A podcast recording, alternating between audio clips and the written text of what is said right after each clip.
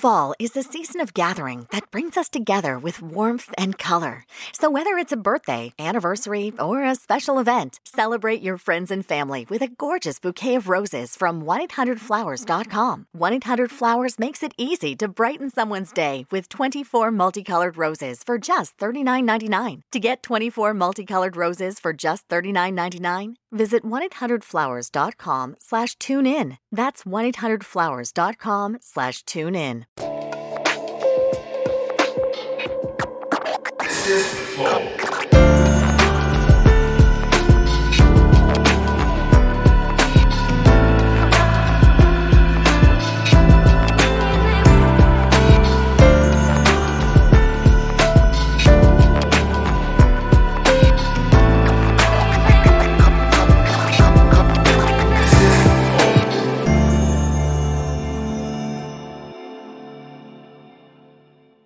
Salve, salve família, bem-vindos a mais um Flow Podcast. Eu sou o Igor.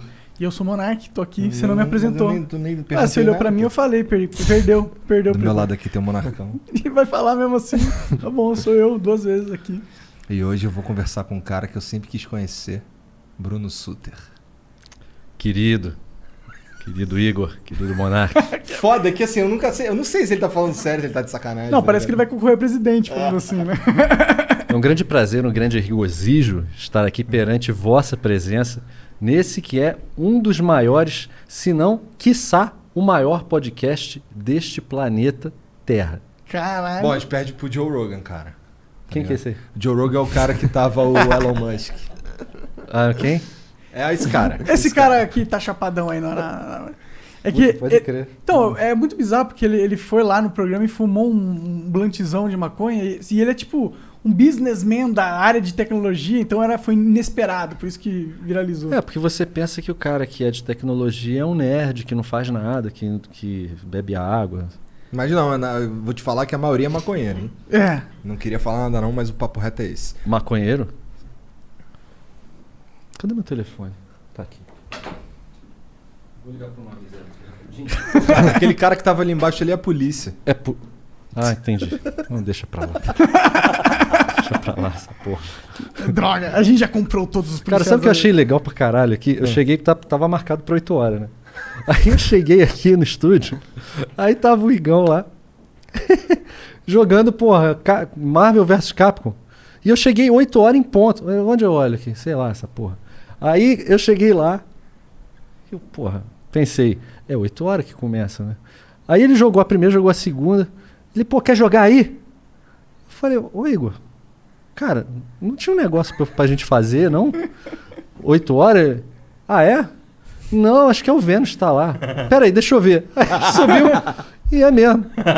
Pera aí que eu vou ali e já volto. Voltou 15 minutos depois. Bicho, achei fudido, cara. Achei fudido. Que, que vibe, né? Ah, que eu é querem que eu saber por que, que- a gente atrasa, é culpa do Igor. Não, né? Hoje foi, hoje foi. Eu tive que descer pra matar o coitado do B-Boy, pô. Matei, tá ligado? O que, que porra é B-Boy? Eu não entendi. B-Boy é aquele cara que tava lá embaixo. pô. Ah, entendi. Eu matei ele. Foi mal, B-Boy. Você não é que porra, não. Os patrocinadores, cara. Não, é, Antes de continuar essa conversa foda, a gente tem que falar da LTW Consult, que é uma empresa foda também. Eles ajudam a você cuidar do seu dinheiro. Você tem uma grana aí guardada, é, quer saber como utilizá-la ela da melhor forma possível? Já descobriu a solução. Você entra no Instagram da LTW Consult, que é LTW Consult, e você tem várias dicas lá. Se você gostar do que você viu, você entra no site deles, você se cadastra também, entra com- em contato com eles, e eles vão te dar todas as dicas que você precisa para você investir. Você mesmo vai investir o seu dinheiro. Eles não pegam o teu dinheiro, entendeu? É verdade.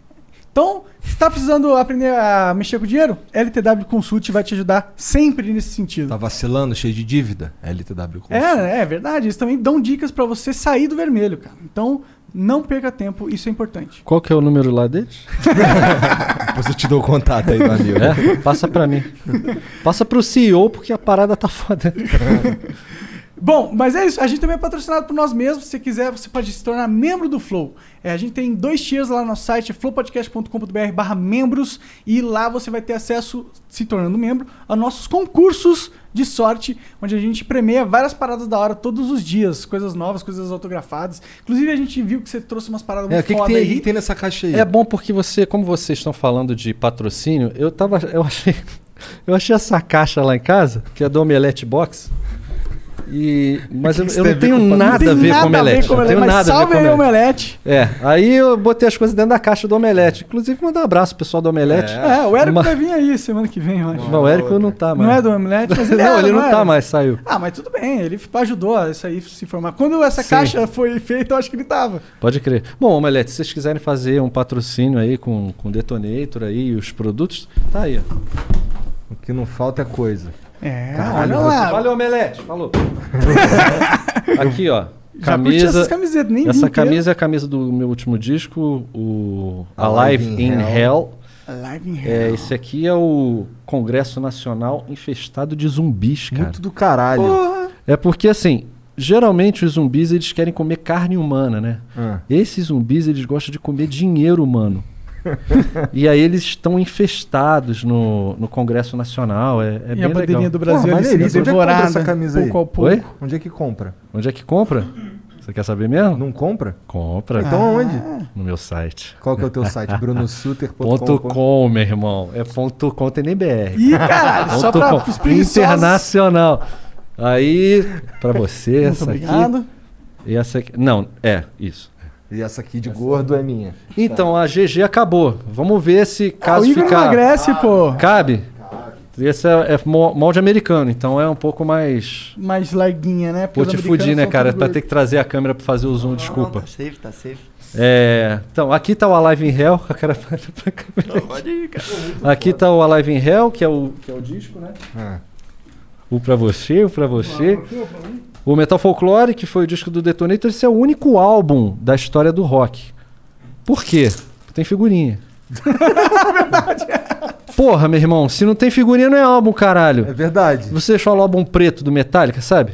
O álbum branco dos Beatles, tudo mentira, É tudo cara. mentira. Tem, Não tem figurinha do figurinha. John Lennon? Tem figurinha do Paul McCartney?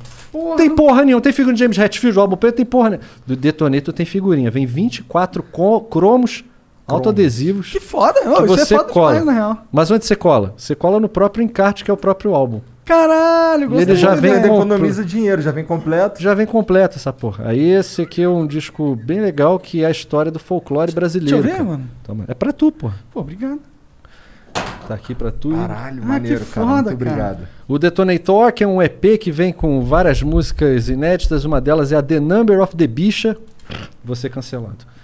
É, que é uma, uma brincadeira com a The Number of the Beast. The Number of the Beast do Iron Maiden é 666, né? Ah, The Number of the Bicha é 6666. Porque 6 mais 6 mais 6 mais 6 é 24. entendi. Caralho. 24 é The Number of the Beast. Entendi. DVD do Massacration, o último, que é o Live Metal Spankation. Esse DVD foi, foi feito em São Paulo. Porra, muito foda. E o DVD do Detonator, o Live Insano, Detonator e as Musas do Metal. Ver.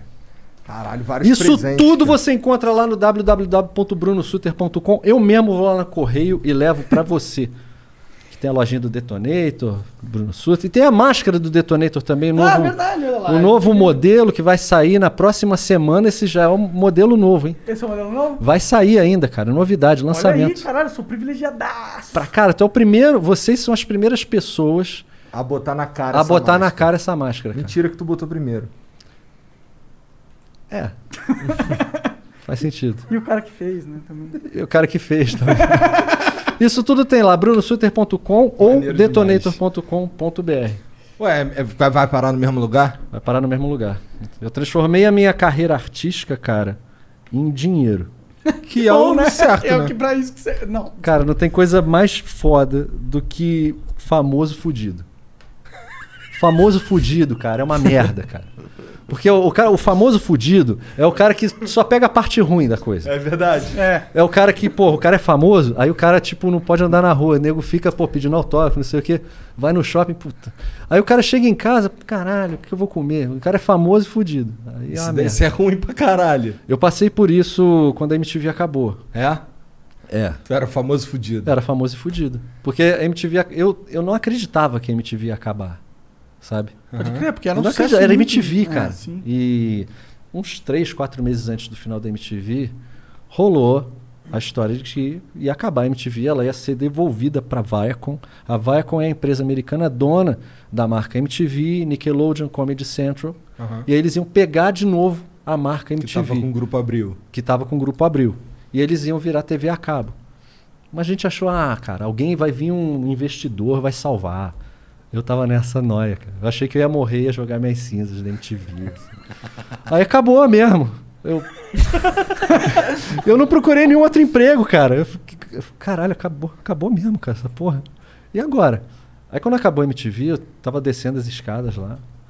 Aí passou dois moleque. Porra, cara, posso tirar uma foto?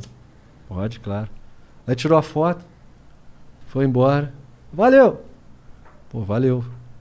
Pô, meu aluguel. Fudeu. Tô fudido. Aí eu pensei, o que, que eu posso fazer para transformar a minha notoriedade artística em dinheiro? Eu tenho que me vender, né? Aí o que eu fiz? Fui pro jockey, botei a calcinha. Aí eu, eu, eu estudei como funciona o mercado japonês de venda de merchandising. Ah, caralho. Ah. Por que o japonês logo de todos os Porque países? o japonês transforma qualquer coisa em produto. Tudo é produto.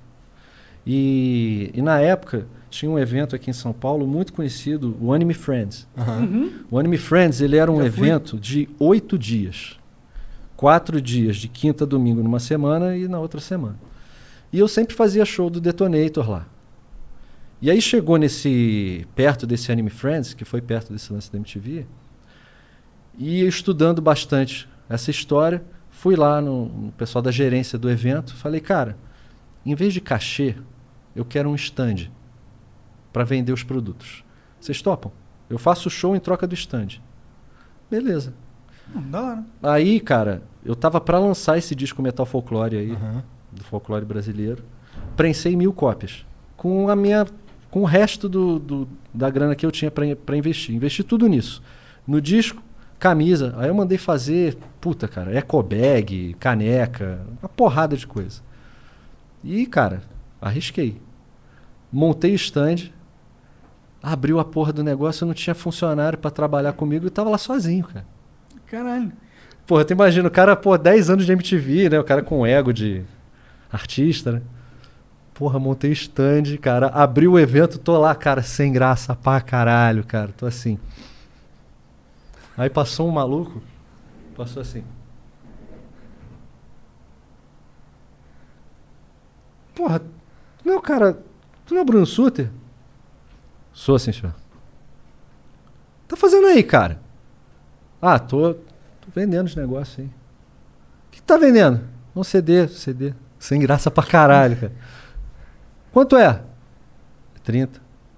Deixa eu ver. Dá um aí. Aí eu fui nessa base, né? Porra, sem graça pra caralho. Aí foi. Aí no final do primeiro dia, eu encontrei com um camarada meu que mora no mesmo condomínio que eu, que o cara é empreendedor. Eu contei a história e ele falou: Bruno, bota uma coisa na tua cabeça. Quem tem vergonha não ganha dinheiro. Eu pensei, caralho, meu irmão, pode crer.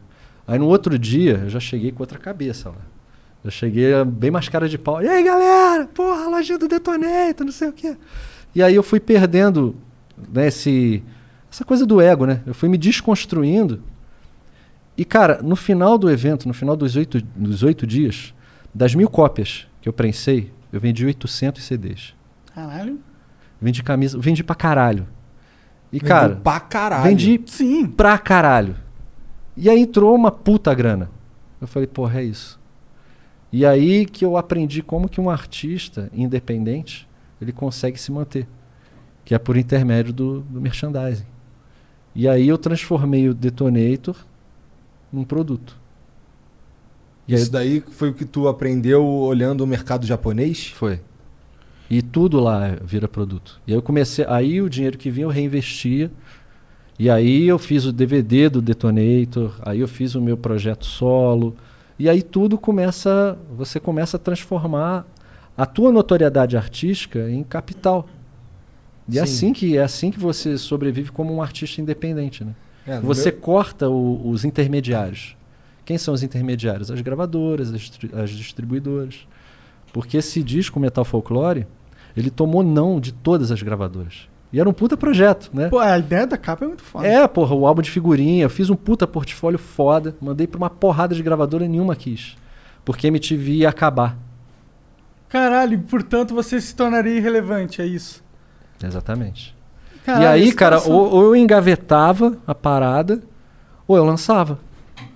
E aí que, puta, veio um, um- um- um pessoal que me falou do mercado japonês, uns grandes amigos, e aí eu comecei a estudar e, puta, eu dei a volta por cima com isso. Entendi. Metal Folklore já tá na quinta prensagem já. Caralho. Caralho. São 5 mil vendidos, todos fui eu que vendi. Ou na loja online, ou pessoalmente. Onde é que tu vende pessoalmente? Pessoalmente é Nos pelo- eventos, pelos, nos eventos. Quando os tem, né? Quando Agora tem, imagino, não deve estar tendo. Acho que não. Se tá tendo, me fala, porque eu não tô sabendo. Tem uns caras que fazem, né? Puta, daqui a pouco eu vou ser preso, porra. Tô lá fazendo na aglomeração vendendo CD, tipo. Teve um negócio aí com o Esquiva Falcão que deu uma merda lá, que tava na loja da van, né? É mesmo? Fora. É. Não sabia dessa porra, não. Não, Pô, tô escutei co- como o, o, o primeiro CD do Massacration tinha outro nome além de Massacration, porque aquele. Eu não lembro, mas eu escutei pra caralho esse disco aí, né? O primeiro disco do Massacration, cara, é disco de ouro, 50 mil cópias vendidas. É? Caralho. É. O nome do disco é Gates of Metal Fried Chicken of Death. Portões do Inferno do Frango Frito da Morte. Caralho? Metal pra caralho. Pra né? caralho! Pra caralho. E a Nossa. capa, a capa é uma bigorna, bem Manowar, né? Aham. Uma bigorna com aquela mão bem, bem Não, Conan, com frango frito. Total Manowar aquela capa lá, total na real. E aqueles caras tocavam mesmo ou era só tu que cantava e o resto era banda? Cara, na, na nossa época, que a gente regula a mesma idade, o cara não queria ser, sei lá, influência, não tinha internet. O cara queria ser rockstar. O cara queria aprender a tocar Aham. guitarra, queria aprender a cantar. E todo mundo do Hermes e Renato tinha uma ligação com a música. O Marco Antônio, que faz o Hermes, o Fausto, que fazia o Renato, eles faziam aula de guitarra. E eu Eles conheci. tocavam mesmo. E, o Marco Antônio ele, ele, trabalhava, ele trabalhava numa loja de death metal. Caralho. A que loja era aquelas, era aquelas lojas, tu entrava, era tudo preto. O pessoal pintou a loja toda de preto, cara. O teto, Total tudo, dark. tudo com umas velas. Caô que tinha vela. Juro por Deus, cara. Tinha umas velas. Tinha umas velas. E os caras tudo não tinha, né? Cadê todo mundo sentado no chão, cabelo na cara, ouvindo sepultura assim. Era muito foda, cara. E o Marco Antônio trabalhava nessa loja, Lá em Petrópolis? lá em Petrópolis. Caralho. E aí depois a gente foi estudar na mesma escola e foi por intermédio do Marco Antônio que eu conheci o Fausto e tudo. E, e todos eles, o Marco Antônio, o Fausto Felipe, todos eram ligados à música, né?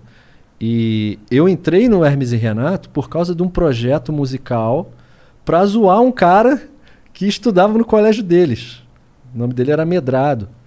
E aí o nome da banda era Los Medrados e era só música pra zoar ele. E tipo, pegava um monte de paródia, paródia do Guns N' Roses, paródia do Ira. Mas por que esse cara era um babaca do caralho? Não, ele era um cara normal. É que pegaram o cara pra ser zoado, Tu cara. que era o babaca do caralho. Eu nem conhecia o Medrado e eu toquei baixo no projeto. assim, tipo. E, cara, é, é tipo, tipo envelheço na cidade do Ira. É, é que é, Feliz aniversário, envelheço na cidade. Por isso que o Medrado é alegria da cidade. Porque ele. Não sei se posso falar mais. Pode falar coisas. qualquer coisa Não, aqui. mas é porque o que acontece? Agora a gente É, tá em complicou. 2021. Ah, É, pois entendi, é. E não dá entendi. pra falar uns É que eu bagulho. não lembro. Então, mas é. Imagina, imagina o Cotoco em 2021 da Hermes e Renato. Nem ia rolar, pô. Cara, eu acho que isso é um assunto à parte, dá pra gente perder, cara, uma hora só falando dos episódios que cancelariam a gente e levaria a gente pra camisa de força ou pra forca. Na real, que a gente dá, dá pra gente contar nos dedos que não levariam, né? Acessa lá, Hermes e Renato, o YouTube do Hermes e Renato. Vai lá, Hermes e Renato. bicho. Mas tem no YouTube todas as paradas? O pessoal tá, tá subindo, tá upando todo o acervo do Hermes e Renato que era da MTV, eles estão eles estão upando. Eu tava procurando um, um, outro- um ontem e eu achei que era Welcome to Rio, Baby. Esse eu não manjo. Esse episódio é muito pesado, cara.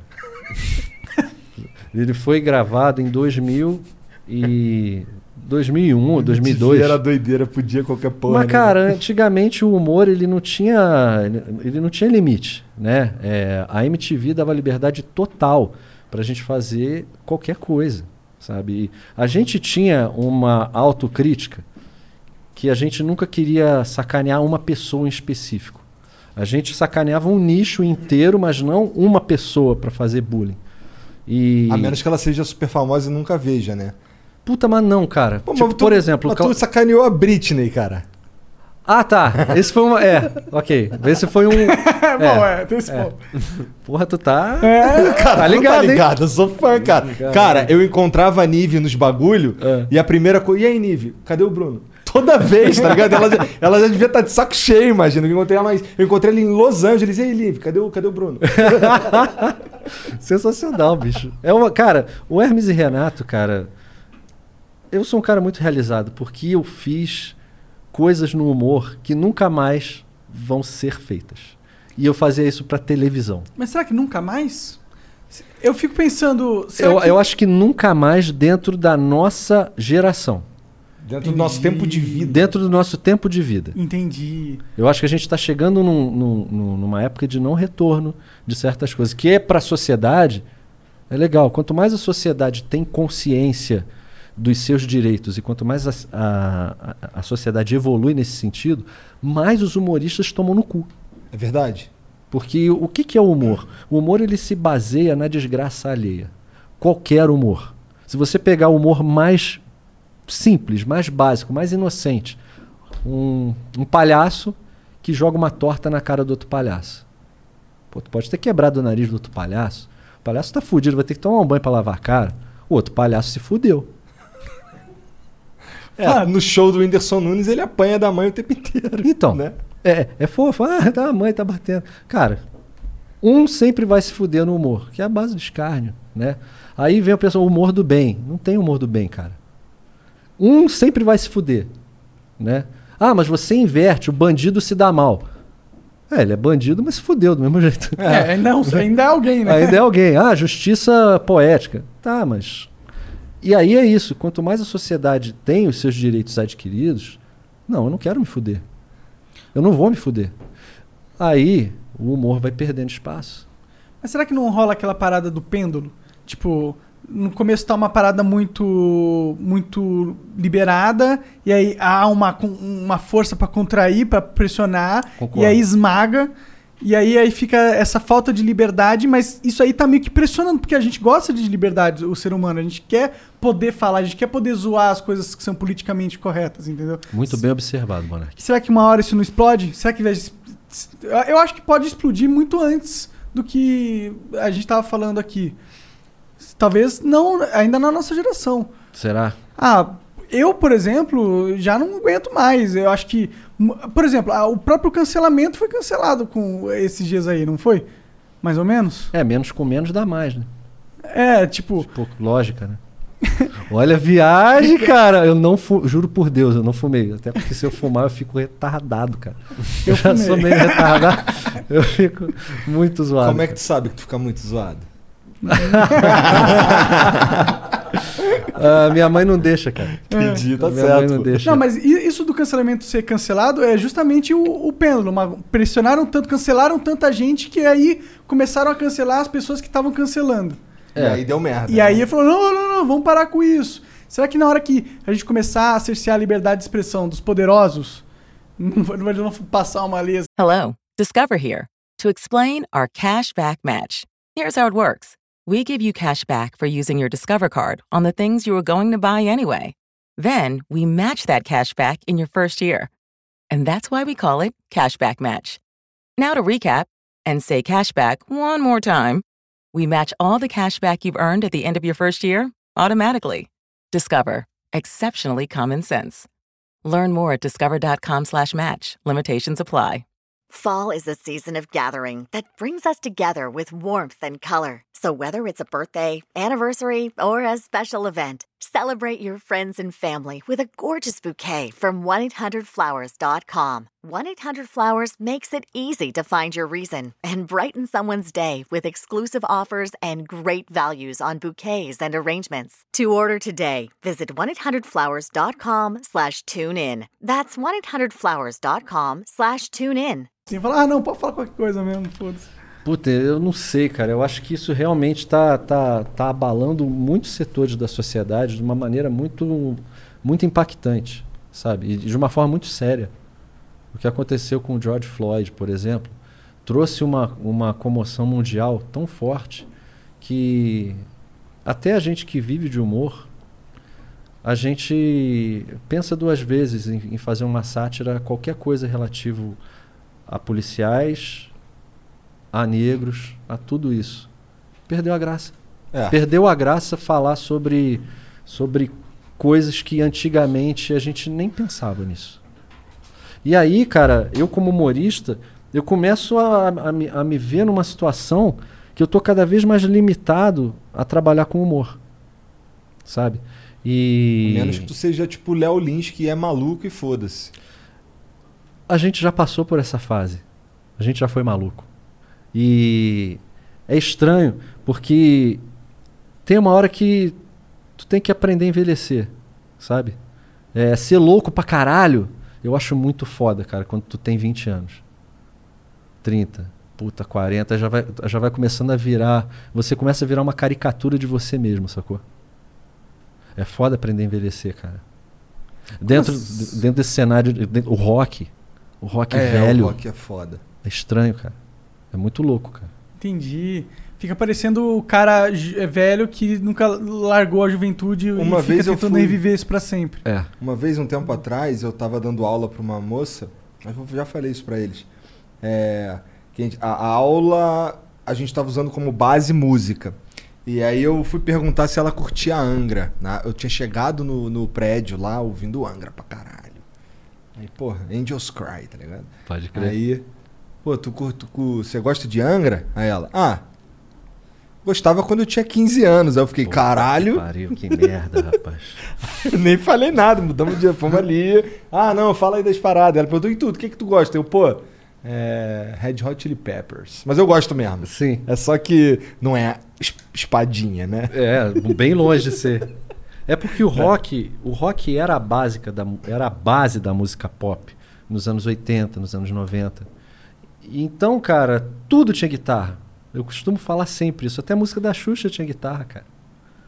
Tá. Mas é- Tarararara. Então, é por isso que o roqueiro hoje em dia ficou tão à margem da mídia e não sabe lidar com isso. Eu tenho um programa na Kiss FM há sete anos. E eu tenho tentado é, conscientizar os roqueiros que tudo bem. Tudo bem não ser o centro da mídia hoje em dia. Sabe? A gente já teve a nossa época. E a gente ainda tem o nosso espaço dentro da mídia, só que é muito mais nichado do que antigamente. Sacou? Hoje em dia a gente não tá, puta, bombando. E o pessoal se sente meio mal com isso. E aí o que, que isso acaba causando? O pessoal começa a ficar recalcado, começa a ficar melindrado. E aí o roqueiro usual vê uma Anitta, vê uma Luísa Sonza, fica puto. Mas porra, cara, o que, que essa galera tem a ver com isso, cara? Tem nada a ver com isso. Estão trampando. Ah, mas é a sexualização da mulher. Tá, aí tu ouve o Motley Crue, Girls, Girls, Girls. Fudeu, né? Sexualização da mulher não é algo novo. A gente tava até conversando que antigamente na TV tinha mulheres com peito de fora, no horário nobre, no Gugu. Pois E é. era normal. Era normal. Então, esse argumento é furado. Sacou? É que é uma coisa instintiva do ser humano, né? O que, que o ser humano instintivamente gosta? De desgraça e de putaria. Isso é instintivo. E com o final das gravadoras, Pior que- olha a teoria muito doida. As gravadoras não tendo mais o poder de mídia, porque as gravadoras elas filtravam o que, que pode ser sucesso e não pode. Sabe? Aí chegava um cara muito sexualizado. Não, isso tá um pouco demais. Vamos segurar, vamos, vamos um pouquinho menos. É, O Tchan, no limite, assim. As gravadoras foram perdendo espaço, bicho, aí foi revolução. Quem tá na comunidade pode fazer música e, pô, exportar pro mundo inteiro, cara. Num clique. Eu vi, uma, eu vi um documentário muito foda a respeito de funk proibidão. Tu viu onde? Nossa, Não sei se foi no Canal Brasil, não sei onde foi. E aí perguntaram pro, pro cara: por que, que você faz esse funk tão sexualizado? Ah, vou te comer, não sei o quê. O cara falou: me quebrou quando eu vi. Porra, mano, eu era criança, tava vendo televisão, tava vendo Seguro-chan na boquinha da garrafa. Porra, eu fiquei com aquilo na. Porra, aquilo é minha cultura, cara. Eu cresci vendo essa porra. Faz sentido. Pra caralho. Faz sentido pra caralho. Será que a gente meio que condicionou toda uma geração a ser per- é, é, pervertida? Eu acho que o ser humano. O ser humano eu curte acho que o ser humano porra. curte perversão de uma maneira bem primitiva. Mas se você reforça, né, ela, você exacerba Fudeu. na sociedade, né? Fudeu. É por isso que a religião existe, cara. A religião ela serve pra frear os, o, o- esse âmago animal do homem. Caralho, virei o padre Quemedo agora. quebre, quebre meu dedo. Tô filósofo pra caralho. Mas, cara, às vezes a religião realmente ela é necessária, cara. Porque tem muito nego louco, cara. Sabe? E ajuda a frear muita É, gente. eu acho que ajuda a frear, mas eu acho que a verdadeira origem da religião é para dar um conforto para pro pós-vida, Pós-vida. tá ligado? Total. Eu acho que o lance do, do ser humano não saber lidar com a morte acaba na religião. Aquele filme O Livro de Eli. Quem já viu Aham. essa porra? Eu via com o Denzel Washington. É. Tipo, o livro, eles ficam enrolando qual é o livro. Porra, meu irmão, vou, vou dar spoiler se tu nunca vê. Pelo amor de Deus, mas faz mó tempão. Vê, filme. faz mal É, tempo. 2007, Se mano. você não viu, se você é jovem, né? Você é jovem ainda, vê. Mas, cara, os caras estão atrás do livro, porra, o livro, o livro, caralho. Aí depois, perto do final do filme, o pessoal descobre que o livro é a Bíblia. É. Porque o cara não tinha uma forma melhor de doutrinar a sociedade, de pacificar a sociedade com uma palavra de conforto. E não existia. Então o nego matava, o nego fudia, o nego não tinha consciência de que nada. Foda-se. Isso Então, é foda mesmo, né? é. A gente não para pra pensar, porque na época que tava surgindo a evolução, onde era todo mundo meio primitivo, ninguém sabia o certo ou erro, tipo, não tinha convenções sociais. Hoje em dia, muita coisa que a gente toma de. Tipo, a gente nem pensa, mas tem tantas regras que foram Eu encodadas. não vou te gente. matar pra pegar tua mulher, né? Exato, mas an- antigamente você estava no meio da floresta, você vê um outro ser que você nunca viu na vida, Uhum. vale tudo, você não sabe o que ele vai fazer, você não sabe, você não, Exatamente. você não tem nenhuma conexão. Acho que a religião, ela, ela nos nos conecta uns aos outros também, né? É, traz um pouco de- dessa, dessa consciência de freio, né? Se tu vê, tem. Eu vi um documentário uma vez no Discovery dos primatas. Ah. Maluco muito foda.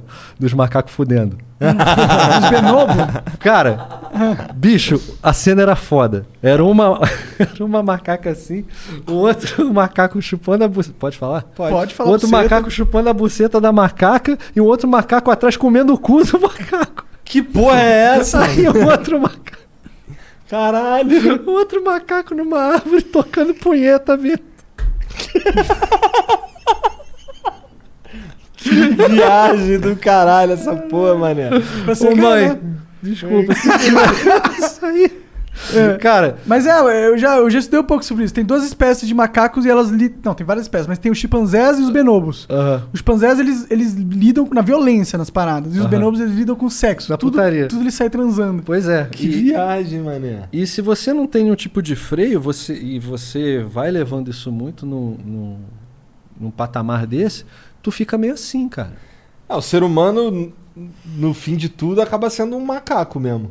É um Né? primata. Eu acho, eu acho que se não tivesse a religião, cara, ia ter essa. Mas eu pa- acho que a religião, ela sempre vai existir, né? Porque ela se formou em diversas sociedades separadas umas das outras. Tipo, é um fenômeno natural. Tipo, ele sempre normalmente surge em qualquer sociedade, né? Monark, eu tô realmente impressionado com o Monark. O pessoal, pá, o Monark, porra, doidão, só fala merda. Porque eu eu não vi ele falar uma coisa, só falou ideia certa, cara. Boa. O problema do monarca é só o jeito como ele põe as ideias pra fora. Mas geralmente ele tá falando um bagulho que faz sentido. Pô, mas até agora tá. Se, quando rolar uma merda aí, a gente dá um Boa, vai rolar, fica tranquilo. Vai rolar? Ô, tu quer hidromel, cara? Não, vou voltar dirigindo. Ah, então tá certo. Mas o, o cara que faz, o Felipe Witt, mandou um abraço, falou que é super seu fã e tal. Ele falou, É "Nossa, mesmo? Vou te dar uma garrafa pra você levar esse Ah, não, aí em casa, porque eu tenho feito as, o único lugar que eu bebo, porque eu sou, cara, eu sou um metaleiro careta pra caralho, cara. Eu não bebo quase nunca. Eu não faço porra nenhuma, só vou no metal, cara. Porque a maioria dos lugares que eu vou fazer show, eu tô dirigindo, né? Ou quando eu viajo, é evento anime. Evento anime tu pode ficar muito chapado de mup. Os Mup lá, Os inclusive, Mup, é, tu é a bebe Mup atração pra caralho. principal do negócio. Os É, sei só que porra é comprar- mup. É um, um suco de soja, mano. É, cara. Bom pra caralho, meu irmão. E tu fi- tu fica louco com suco de Não, soja? não fica. Não. Ah, tá. O máximo que vai acontecer é Ufa. ficar com tetinha. É o máximo que pode acontecer. Ah, tá explicado as tetas do monarca. Não, aqui eu sou tetudo, cara. Você também é tetudo? Tamo junto. Não. Mas evento de anime não tem bebida, né, cara? Então eu, eu, eu não bebo, praticamente. Eu só bebo nas lives que eu faço agora, desse último ano pra cá. Que Tá são fazendo lives é, De como? música. De música? bipolares, é. Bipolar. Bipolares. Por quê? Porque, cara, eu sempre fui metalheiro e eu sempre fui conhecido por cantar rock, né? Mas, cara, o humorista, ele não pode ter como base um estilo musical só. Para você satirizar música, você tem que conhecer música, né?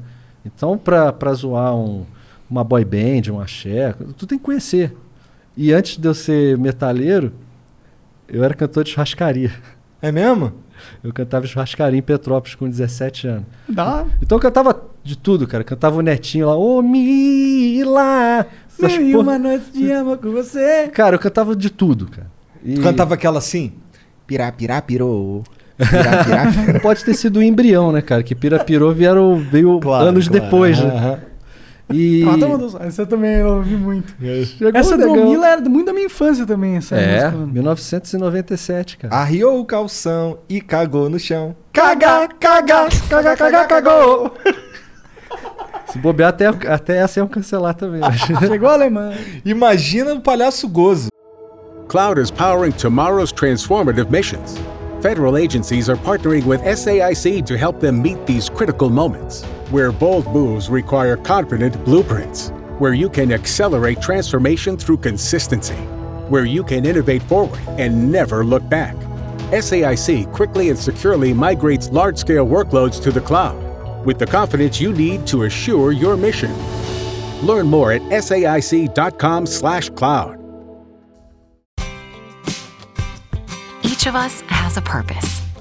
We are destined to do something meaningful, not only to support our loved ones, but to positively impact our communities throughout the country. What do you think a private Christian education looks like? Grand Canyon University graduates 25,000 students yearly and offers more than 225 high quality programs across nine colleges. Find your purpose at GCU. Visit gcu.edu. Tava fudido. Galera, olha só. Era uma época, para você que está assistindo esse programa, independente do ano que você está assistindo, a gente está.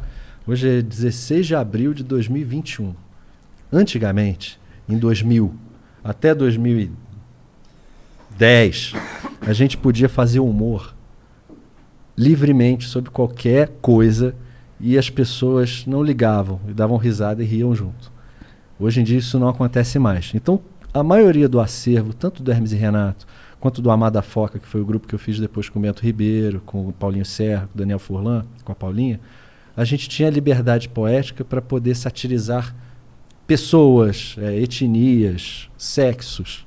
Eh, hoje em dia não pode mais. Então, quando vocês virem alguma coisa do Hermes Renato, do Amada Foca, que você não vai entender porque pode ser muito grosseiro, perdoa. que era da nossa época, tá? Mas esse do, do Pirapirapirô, ele não tem nenhum, tipo, não tem por que ser cancelado na minha visão. Ele fala negão, fala alemão, mas não dá, não atribui nenhum contexto negativo a nenhuma dessas duas, de- desses dois personagens. A gente buscava rir junto com o público. Aham. A nossa intenção no Hermes Renato nunca foi humilhar ninguém, sabe? Porque o Fausto era um cara muito tímido. Eu também. E a gente era meio canto da sala, meio excluído, sacou? Então, a gente tinha meio esse senso de justiça. A gente nunca conversou sobre isso, sabe? Mas a gente nunca curtiu esse lance de humilhar os outros, sabe? Então a gente tentava fazer um humor meio livre disso. Onde que a gente zoava mais? Com bicha. Por quê? Porque o Hermes e Renato, o quadro Aham. Hermes e Renato, era uma sátira, era os cafajestes das pornochanchadas dos anos 70. E nas pornochanchadas dos anos 70, era hiperusual esculachar bicha. E isso era uma coisa tão é, tão folclórica que a gente não pensava em, em um minuto sobre essa questão, sabe?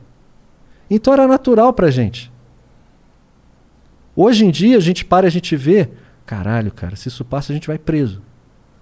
Mas isso porque a gente era retrato do que a nossa sociedade mandava pra gente. E a gente consumia isso e a gente exteriorizava isso. É o mesmo caso do funk proibidão, Aham. voltando lá atrás. O cara cresceu vendo na boquinha da garrafa, segura o tchan, e o cara vai cantar proibidão porque ele cresceu vendo aquilo. É, e não era como os personagens do, Hermes- do, do Hermes e Renato fossem é, referências de, de como os seres humanos deveriam ser. Eles eram. Era muito exagerado. Exato. Era então, e muito era por isso que era exagerado. muito foda, porque primeiro, é, a produção do bagulho era tosca e dava pra ver que era de propósito, tá ligado? Sim. E, e tudo sempre foi super exagerado. Teve, tem uma do. Cara, assim, eu lembro de várias, tá ligado? Porque assim, eu, eu, eu, me- eu tirava minha televisão do lugar pra poder ver MTV, poder ver Hermes e Renato. Pode tá crer. ligado? E depois eu baixei uma porrada de, de pílula pelo Emule. tá? Emule, cara. Inclusive, mano, eu baixei o Padre Quemedo em 2007. Eu baixei o Padre Quemedo. E aí fui lá na casa da, da minha esposa, que era minha namorada, que eu te falei que era no fim de semana. Aham. Aí fui pra lá na casa dela no fim de semana. Eu tinha gravado num VCD, tá ligado? VCD. É. Caralho, bicho. O cara é antigo mesmo. É. Aí tamo lá assistindo, chega a mãe dela, ficou putaça, tá ligado? Por causa dos bagulho. Filho da puta! Ela, que E era de um jeito. Filho da puta! Era muito bom, cara. Era muito bom. Eu lembro que os- a gente chegava do colégio, era o assunto, mano. Sim. Os caras ficavam conversando, tiravam sarro. Era muito bom, mano. É, é, um, é um absurdo, cara. Eu tenho muito orgulho de ter vivido, vivido isso, sabe? Na época que a televisão dava pra gente liberdade total, sabe? Na época você sentia isso? Você sentia que vocês estavam vivendo algo especial? Sem dúvida nenhuma, cara. Porque a gente já sabia que a TV aberta nunca seria um ambiente pra gente com a liberdade que a MTV dava. Aham. Eles chegavam assim, cara. Vai, mano. Vai. Você sabe por que, que eles tinham isso? Por que, que eles davam A MTV liberdade? sempre foi, a MTV eh, Brasil, a MTV antiga, ela sempre deu liberdade total de criação para todos, eh, todo mundo que estava lá. Era como se fosse uma universidade, uma faculdade. E era um, era um laboratório experimental o tempo inteiro, sabe? Eles não se importavam muito com a audiência, eles se importavam mais com o conceito. Sabe? E aí o começo da MTV era bem isso. E aí tinha audiência pra caralho por causa dessa importância pelo conceito, né? É, era uma audiência bem de nicho, bem direcionada. Era de nicho naquela época? Sim, sim. Era jovem. Era jovem. Mas é. era todos os jovens, né? Ah, cara, era. Tanto que os eventos do Video Music Brasil, o VMB, davam pontuações de TV aberta. Aquela premiação anual que Aham. tinha de- dos clipes. Sim, sim. Era o dia. Era o dia que. E a MTV sempre teve no radar de todo mundo, né? É a marca mais famosa do mundo, cara, de televisão. Ah, é? É. Entendi, olha lá. E, cara, a grande maioria dos países europeus, é, a Ásia, tem uma MTV própria. Né? A gente que não tem mais. A gente não tem mais. Por que, que será que eles tiveram que sair? Por causa que eles cortaram tanta liberdade que perdeu o propósito? Não, não. Na verdade, foi um problema de gerência. Né? Quem, quem tinha eh, o poder sobre a, a MTV era a editora Abril. E por causa de crise, não sei, Deu gerência. merda. Eles começaram, por causa, acho que por causa da crise, obviamente, porque a internet jogou em cima das revistas, né? É, uma vez eu, falei, eu, eu ouvi falar dos caras explicando porque a MTV tinha é, meio que indo pra, uma, pra um lado ruim. É porque antigamente eles tinham o monopólio dos clipes.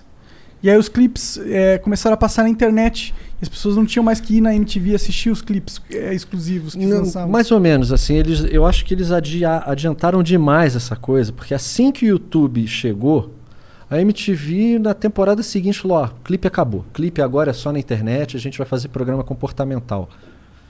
E aí deu meio um baque, sacou? E o pessoal também ficava muito, a diretoria da MTV se preocupava muito com a audiência feminina. A audiência da MTV sempre foi muito mais masculina. E aí fizeram um movimento para equilibrar isso. E aí vieram mais programas comportamentais, como Fica Comigo, é, e outros programas da, Aquele pra- da pra- Fernanda Lima lá. Isso, e outros programas pra grade da MTV. E aí o pessoal mais radical falou: ah, a MTV acabou, não sei o quê, né? Porque não tem, não tem clipe, mas isso foi uma ideia da própria MTV de deixar os clipes pro YouTube e fazer uma coisa mais comportamental. Entendi, meio que eles foram. Eles viram que Ele- era uma tendência, só É, que eles foram Adia- muito a- adiantaram demais. A tendência, pode crer. Adiantaram demais. E aí, com essas dificuldades da editora Abril, e era, uma, tipo- era tipo uma franquia. né? Eu pago uma grana pra ter MTV no meu guarda-chuva. É. E aí, com essa crise que a editora Abril teve, eles acabaram tendo que abrir mão. E aí voltou pra, pra, pra Viacom. Né? E hoje em dia a MTV que tem aí é uma MTV, MTV bem aos moldes da MTV gringa, né? Que é ficar passando uns reality, umas É. paradas assim. Porque o que, que é MTV? A MTV é tipo um menudo.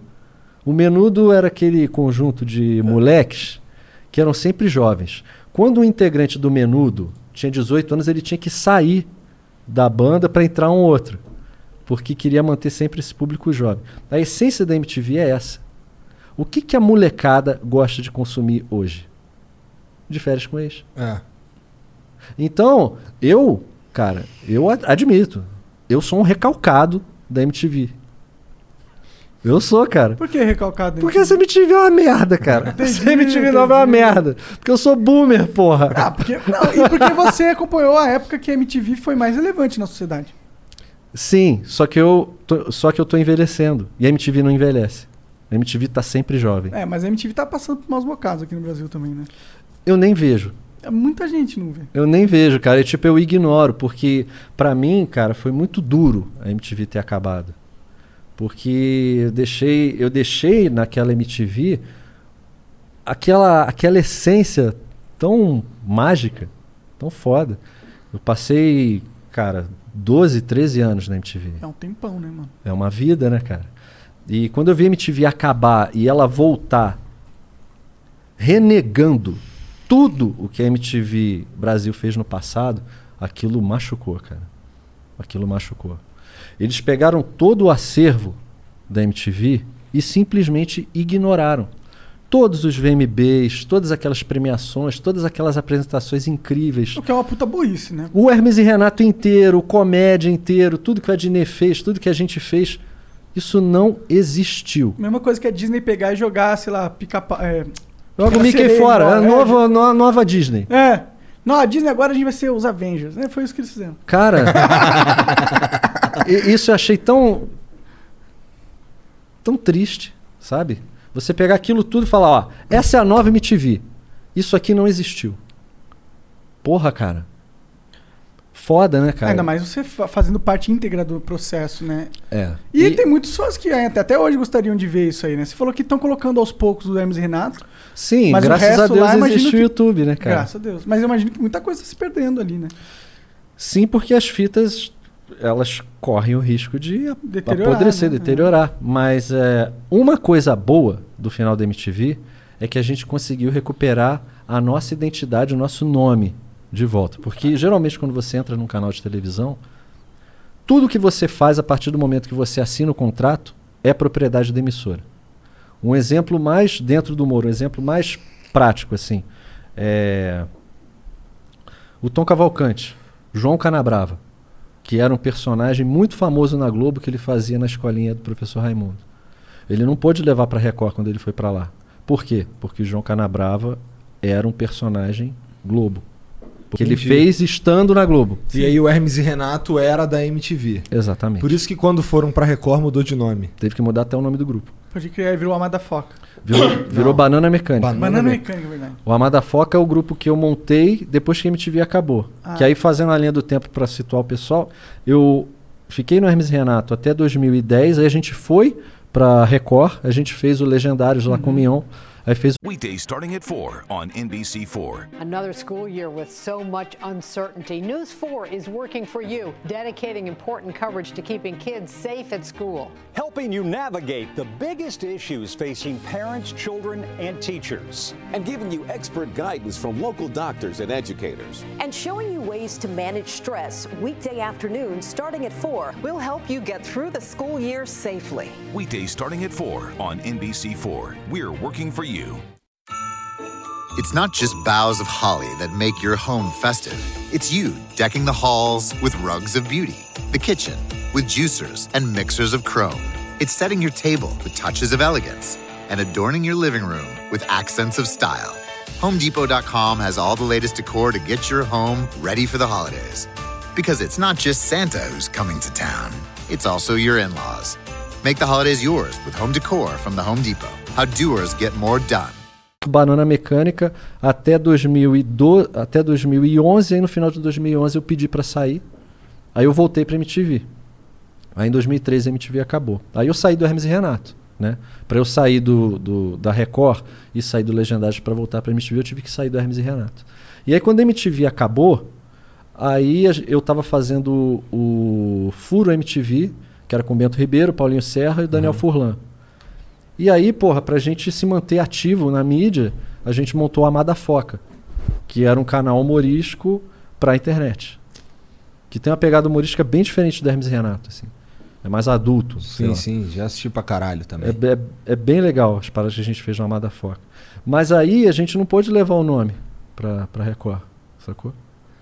Cara, e esse lance do, do, do, do Massacration aqui, do Detonator? Porque assim, tem coisa do Detonator e tem coisa do Bruno Suter. Sim, sim senhor. Isso aí dá, não, não, não, não dá um negocinho na tua cabeça? Como é que funciona essa diferenciação pra você? É muito simples. Eu não sou detonator. Simples assim. Acho que deve ser fácil, porque o Detonator Ou é um será que o personagem... Detonator, na verdade, é você? Só que querendo ser jovem? Não. O detonator, ele é uma outra pessoa, cara. Eu não sou o detonator. Eu nunca faria as coisas que o detonator faz. Que eu curto Detonator pra caralho. Que eu fico assim, cara, esse maluco é pica, que ele faz assim, ó. É, pode crer. Caralho, que triste. É, cara. É, cara. É, hoje em dia o detonator, na hora de levantar, quando ele faz essa pose, ele, tem, ele, ele faz assim. Pra alguém levantar ele. o detonator, cara, ele é, uma, ele é uma figura totalmente fora de mim, assim. Já viu o Superman 3? Cara, eu vi. Com, com o Christopher Reeve, lá de vi, trás. vi, vi, vi, tem uma hora que, o, que tem uma hora que ele. A história desse filme é muito louca, cara. O cara quer fazer uma kryptonita artificial. O cientista lá muito louco. Uhum. E aí ele erra um componente da kryptonita. E aí a- essa kryptonita não mata o super-homem, mas ela deixa ele muito louco. Chapadão? Ela deixa ele chapado e traz assim é, instintos malignos, não malignos, mas instintos primitivos. E aí no- esse filme, o filme é ruim, Superman 3, mas isso é, é muito do caralho. Ele, o cara faz a kryptonita e aí o cara, pô, vou matar o Superman. Aí vou fazer um evento, aí ele dá a kryptonita como presente. Aí ele abre, ele faz assim. Ele sai voando. Aí ele chega na casa da Lana Lane, que esse não é com a Lois Lane. Ele chega na casa da Lana, que é. Não Lana Lane, é Lana. A namorada dele Aham. quando ele era Superboy. Ele chega de Superman lá, tipo, meio, meio dando as cantadas nela. E aí? Fazer o que essa noite? tipo, o Superman fazendo tipo. Hã? E aí ele vai ficando cada vez mais louco, cara. Ele chega no bar, ele vai tomar as cachaça, cara. Caralho, não lembro disso, não lembro. Cara, esse filme é foda, cara. É, é- ele é um filme um pouco mais humorístico, é com o Richard Pryor. Que no faz... desenho tem também essa kryptonita, só que não acho que não é essa mesma história. É tipo uma kryptonita vermelha, um outro tipo de kryptonita. É, deve ser isso aí. É, mais ou menos pegar nessa base. Pode crer. É, ele, ele fica meio do mal. Ele, ele, Ele fica, ele fica. Ele, fica mata, meio do mal. Ele poderia matar. Eu não sei se ele mata, porque é o super-homem, eles não podem deixar ele matar. E, ele- e nesse filme ele faz umas merda, ele tá voando, de repente ele ele voa ver um cargueiro, assim, um, um navio. Ele chega ah, doidaço já, chapadão. Ah, ele chega lá, pá, dá um soco e começa a vazar óleo. Ele olha assim. Ah, Foda-se a natureza. é, meio James Hetfield, assim. Aí ele chega assim num negócio, de repente dá uma crise de consciência nele, aí sai o Clark Kent dele, assim.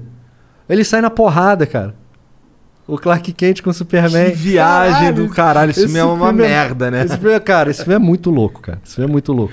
É, E o é quase um spin-off. E, e o Detonator é. é, é O Detonator é, isso meio, é meio caras que isso, cara. O Detonator é tudo que eu não sou, é o Detonator é. O Detonator é escroto. O Detonator ele não tira foto com ninguém, ele é arrogante. Canta pra caralho, não canta porra de Pô, canta assim, tu cantou a música do Dragon Ball. É, não foi o Detonator que cantou a música do Dragon Ball. É, chupa aí, Detonator. eu tenho pau, o Detonator não tem pau. Mas por outro lado, aqui tem vários. Não, tu não sabe da história, Ah, não? sim, pô, ele é um castrate. Ele é um castrate. Isso é a história da música, cara. Ó, no, no século. no- na Idade Média, as mulheres não podiam cantar. Eram Eu- eu- proibidas, eu tá vi ligado? um filme dessa parada. Mulher não podia cantar. E aí os compositores faziam as, as composições alta pra caralho. É, quem vai cantar? Quem vai cantar? Os eunucos. Eram os moleques que estavam da infância pra adolescência. E eles se sacrificavam pela música. Então eles extirpavam o, o saco escrotal para manter aquela voz. É, de, da infância. Aquela voz da pessoa. infância, entendeu? Só que com o Detonator ele entendeu errado. Então ele, o Detonator, em vez de tirar o saco, ele cortou o pau. É por isso que fica a voz meio, meio rouca, assim, mas funcionou. Castrate. É um castrate. Aí é, tem essa diferença. Eu tenho pau, o Detonator tem pau também. O que mais tem da, da mitologia Mas do... ó, ele tem muito mais disco que tu, hein? É o Detonator, né? O Detonator é foda. Eu tenho dois. Eu tenho do- um, acabou. Você criou tipo a mitologia do Detonator? Tem várias coisas, vários easter eggs, várias... é, Sim, cara. O Detonator tem, tem uma vida totalmente própria. Tanto que eu, eu, eu tenho o primeiro livro do Detonator, que é a Bíblia do Heavy Metal, o Antigo Testamento, que é a história do mundo antes do Detonator. Então é como se fosse a, é a Bíblia mesmo. Aí conta a história dos dinossauros, conta a história de Roma, dos primatas, tudo sobre uma ótica heavy metal. Entendi. Os primeiros cantores de metal foram os dinossauros, cara. E eles cantavam gutural. Ah. Porque os dinossauros era tudo. E era só death metal que eles faziam. Sim. Sacou? E aí é E aí uma. o metal foi evoluindo e saiu do death metal, né? Isso. Aí quando teve ah, os Cavaleiros Templários, aparecem os, o- o- os latinos, que é uma mistura de latino, que veio aqui, com metal. Isso tudo tem no livro, cara. Que A viagem, A cara. história da música clássica com metal. E aí, o, o livro novo do Detonator, que é o- a Bíblia do Heavy Metal, o Novo Testamento, é a história do Detonator. Porque o Detonator é o Jesus Cristo do Heavy Metal. Faz sentido. Sacou? E esse livro ele ainda, ainda vai ser feito. Mas o primeiro já tá. O primeiro já foi feito, já Dá pra esgotou. comprar na loja? Acabou. É, esgotou a tiragem tudo. Sério? Sério. Dá, da hora demais. Eu traria, mas eu não tenho nem pra mim mais. Porra, que foda. Isso na verdade é muito foda. Fico feliz com essa porra. Esse livro é muito legal. Os caras devem ter um culto do Detonator aí, em algum lugar do mundo. Pensou? Caralho. O Detonator tem uma vida totalmente própria, cara. Imagina um dia tu toma um, um- um cogumelo e tu começa a trocar ideia com o detonator. Isso deve ser uma pira, hein, cara? Não vai rolar. Papo. o Detonator ele não é de papo. Entendi. O Detonator ele não. Eu acho que pelo fato dele não ter pau, cara, ele é muito. Ele tem muito problema psicológico, cara, de ego, assim, sabe? Mas ele gostaria de transar, será? Com Ele pau? tem, ele tem uma prótese de, ti- de tita- titânio, que é o metal mais duro do mundo. Mas, porra, imagina, tu não ter pau, tu não sente, né? Acho que deve ser igual a mulher quando bota um cintaralho, sabe? é. Eu realmente nunca entendi a pira da mulher com cintaralho. Qual que é a pira? A pira não tá na mulher, meu bem. é, é ingênuo. Mas será que não tem umas minas que curte? Deve ter. Não, eu acho que é porque a mulher é, é mais, sei lá, a cabeça dela funciona diferente, tá ligado? O tesão dela é diferente. Bicho, olha onde a gente foi parar. Piroca de plástico. É isso aí. a gente foi parar. Esse programa é muito viajandão, cara. É muito viajandão. Esse é o flow, é que tudo pode acontecer. Porra, é muito A foda. merda é cara. garantida. É muito foda. Aí o negócio do nome da- do- do- dos personagens, vou voltar. Ah. O nome dos personagens do Hermes e Renato, Detoneto, voltou pra gente porque a MTV acabou. Como a MTV acabou, quem são os donos disso? Os caras morreram, porra. Quem que era? É nós. Então voltou tudo pra gente. Então a gente tem liberdade total pra fazer o que a gente quiser com material. então por isso que tá subindo tudo no canal do Hermes e Renato. Ah, da hora demais. Tem que, muita pô, coisa lá, cara. Se você não conhece o trabalho do Hermes e Renato, cara, vai lá. É youtube.com.br Hermes e Renato Só oficial. não se choca, né?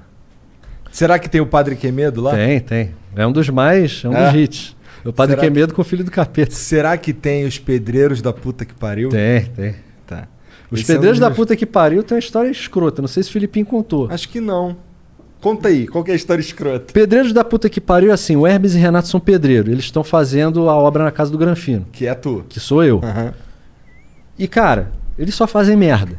Eles só fazem merda. Esse muro aí. Ah, o muro Esse aqui. muro torto aí. Muro torto! Muro torto! Aí pega o martelo, O joga martelo assim, e martelo joga. quica. Bicho, o martelo ela, era aí aqueles... quando o martelo quica, os três começam... Porque o martelo, cara, eu sou o câmera. O martelo passou aqui, ó. Fez até um barulho. Vum! Cara, quase foi na cara do câmera o martelo. Real, A gente- real. Real. Caralho. E aí tem a cena da, da- da tinta, né? A gente não tinha mulher pra fazer, era figurinista, né? Que era a Melissa na época. Ela Ela, passou gostosa. ela passou, era, era a minha mulher no, no negócio. Aí eles estavam sentados, eles estavam no muro, pintando o muro. Com a lata de tinta daquelas, maluco, de 20 litros de, de, de, de alumínio. Que tava com tinta? Que tava com tinta. E assim onde vai acabar isso aí. Aí, beleza. Qual era a cena? Eles iam olhar pra mulher. Puta que pariu, porra, gostosa, não sei o que. Eu ia atrás, querida. Eu parava. Aí, nessa hora, eles iam estar distraídos e iam derrubar a tinta em mim. Mas caiu a lata. Aí eu falei, o Fausto e o Marco, cara, os dois muito desastrados, cara. Eu falei, cara, antes de gravar, cara, cuidado pra essa lata de tinta não cair na minha cabeça, hein, cara. Aí, os- aí o Fausto, que cai nada, rapaz. Pô, a gente sabe o que tá fazendo. Eu marco, ah, vai tomar no cu, cara. Bicho, batata. A lata cai, dá pra ver eles rindo. Rolou, aí rolou, jogou a tinta, aí eles, pá! Cara, a tinta caiu na minha cabeça, pau! Ah! Quando tu vê esse episódio, Pedreiros da puta que pariu, eu claramente eu saio do personagem. Eu saio do personagem na hora. Filho da puta! Eu te saí da voz, fiquei, eu fiquei muito puto. Fiquei muito puto. Eu joguei a lata. Filho da puta! Presta atenção, caralho! Mas era presta atenção, caralho mesmo. E os dois, filha da puta, também saíram do personagem. Que eles ficaram rindo assim. Pede desculpa, é muito engraçado, cara. muito Cara, engraçado. mas no final, cara, cara, eu fiquei muito puto, cara. Mas no final, cara, foi pra história o negócio, né? É, é muito tu furou foda. o buraco? Não, furei o buraco aqui. Não, o O outro buraco de cima pra fazer uma chaminé. Furou o buraco? Nunca essa porra? Cara, o que eu assisti mais foi o Padre Que Medo assisti, eu lembro. Eu lembro que eu não tinha dificuldade de baixar, tá É? ligado? Eu conseguia pegar alguns, Eu mas pegava eu... no Emule, assim, eu, eu fazia E eu de não tudo pra ver. O, o Padre Quemedo, por exemplo, foi um que eu vi mesmo na, na MTV, mas aí eu baixava no Emule. Porque era isso que tu falou, o bagulho era os caras que viu Hermes e Renato, eram os caras que sabiam do bagulho. Sim, eu assisti, eu assisti alguns, alguns, mas eu tinha uns amigos que era viciadaço, via, acompanhava todo, ele mostrava, tá, mas eu não, não conseguia acompanhar tudo. E. Não, mas esse episódio é muito engraçado. Aí tem, tem essa essa hora que tem uma chaminé. Eles têm que fazer uma chaminé. Aham. Eles fazem essa chaminé, tacam fogo na chaminé. Aí ele já puto que ele tinha tomado aquela porra daquela lata na cabeça. Porra, seus filhos da puta, vamos ver se pelo menos essa chaminé vocês souberam fazer. Eles botam fogo assim pra sair a fumaça. Aí a fumaça começa a sair pela frente. Aí, pô, começa a tossir. pra- Que, que, que, que porra é essa? Aí um, tu fez buraco? Fiz, porra, buraco aqui. O outro filho da puta lá de cima. Porra, mas não sabia que tinha que fazer buraco lá em cima. Vai pra puta que pariu, sai puta. Assim. Sim, o Igor, o Igor re- refaz essa cena direto aqui no Flow. É muito, é muito bom, cara, esse episódio. E, cara, a gente, fe, cara, a gente fez tudo que dava pra fazer, assim, de, de zoeira, cara. De zoeira pesada. Assim, Ah, essa é a percepção que eu tenho, que o Hermes e Renato foi, tipo, um marco na, na mídia brasileira, assim, de liberdade de expressão. Total. Tem- A gente pega, tipo, o diretores do Porta dos Fundos, o próprio Adnet, o cara fala que, pô, foi inspirado por Hermes e Renato. Isso é um orgulho que não cabe no nosso peito, cara. Sim, é, foi, foi, foi- Tipo, teve, na minha visão, assim, durante a minha trajetória como humano aqui na Terra. Isso foi muito foda que ele falou, cara. A gente não sabe o que veio antes, não sabe o que vem depois. Mas teve o, o CQC, que teve, foi, pegou essa parada de liberdade, pelo menos a minha percepção. E teve Hermes e Renato. Deixa eu ver. Coisa de liberdade que pegava forte essa vibe. Acho que só esses dois que eu consigo lembrar. É, assim. e aí veio, o, Porta dos Fundos veio pra fazer isso na internet, consolidar essa liberdade dentro da internet. Né? Sim. Que eles fazem Toda hora eles tomam no cu aí, de vez em quando eu vejo eles pedindo desculpa, que na minha opinião é um erro. Pedir desculpa é um erro mesmo. Então, aí começa a vir essa história do limite do humor. Eu já fui na delegacia pra prestar esclarecimento. Sério? Já fui, cara.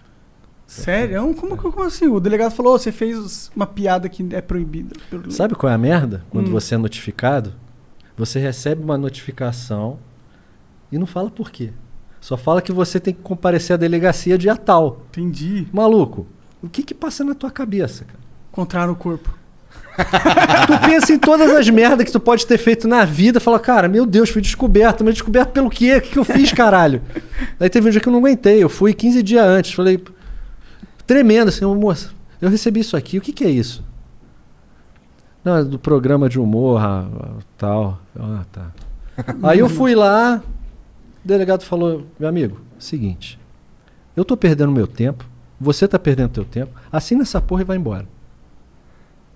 Porque um cara se sentiu ofendido por ver uma piada e recorreu ao Ministério Público.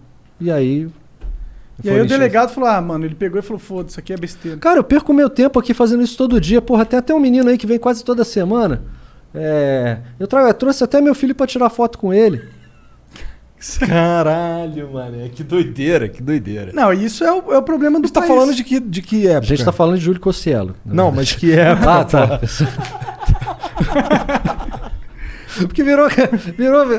Os próprios delegados dão risada, sabe? Tipo, puta que pariu, mais um que eu tenho que chamar. Puta, eu tá- era pra eu estar prendendo gente. É, que fez algo errado mesmo. Né? Hoje em dia, cara, o coletivo de bandido, cara, é humorista. Não é uma quadrilha. Isso dá um. Isso dá Caralho, aí. Isso dá um corte bom, hein? Você vai votar no Danilo Gentili pra presidente, então? Puta que pariu, cara. Que doideira, cara. Primeira, a, a coisa que ele quer fazer, a primeira proposta é é a primeira emenda dos Estados Unidos de liberdade de expressão. Caralho, cara. Mas tu, tu acha que ele se Pode, candidata? pode, porra. Tu acha que ele vai se candidatar de zoeira? Eu acho que vai. Eu acho que ele vai se candidatar de zoeira. Será Brasileiro. que vai ter um partido disposto a passar esse sufoco aí? Eu acho que vai. A gente vai ter vários. Meu Acho que vão irmão. competir. Oxe, cara, tem uns partidos que. Parece que tem partido que existe só pra ter candidato zoeira, cara. Verdade. Teve um da mulher. Não sei qual MC. Eu não sei se foi a bandida. Ah. Não sei. Se, se não for você, desculpa, viu, bandido? Eu nem conheço, tipo, meti- me- metida íntima. Era 50 001. Aí era 50 numa banda, 01 na outra e o outro zero era no cu. Que porra é essa? Que doideira, mané. Caralho. Cara, quando eu vi aqui, eu falei, puta, cara. É, dá. Deus. Dá um É. reboot aí, cara. Dá um reboot que tá foda. E, e essa era tipo candidata a presidente do Brasil. Não, vereadora. Ah, Vereador, menos um mal, bagulho assim. mal. Não, aí tá, ah, essa foi a primeira. Essa aí tu, puta, mandou mal. É, essa aí tu mandou mal. E tinha, cara, e o partido, na minha concepção, não entendo porra nenhuma de política. Eu, eu acredito que o humorista ele não deve se posicionar politicamente. Porque ele acaba se auto sabotando. Se eu Mas sou ele de pode falar dos bagulho que ele acha escroto no, no, no establishment? Deve. E por isso que ele se fode. Ele acaba restringindo a capacidade de sátira dele. Se eu sou de esquerda, eu só vou poder zoar o Bolsonaro. Se eu for de direita, só vou poder zoar o Lula. Eu não vou poder zoar os dois. Porque eu tô já com aquela mácula, Aham. sacou?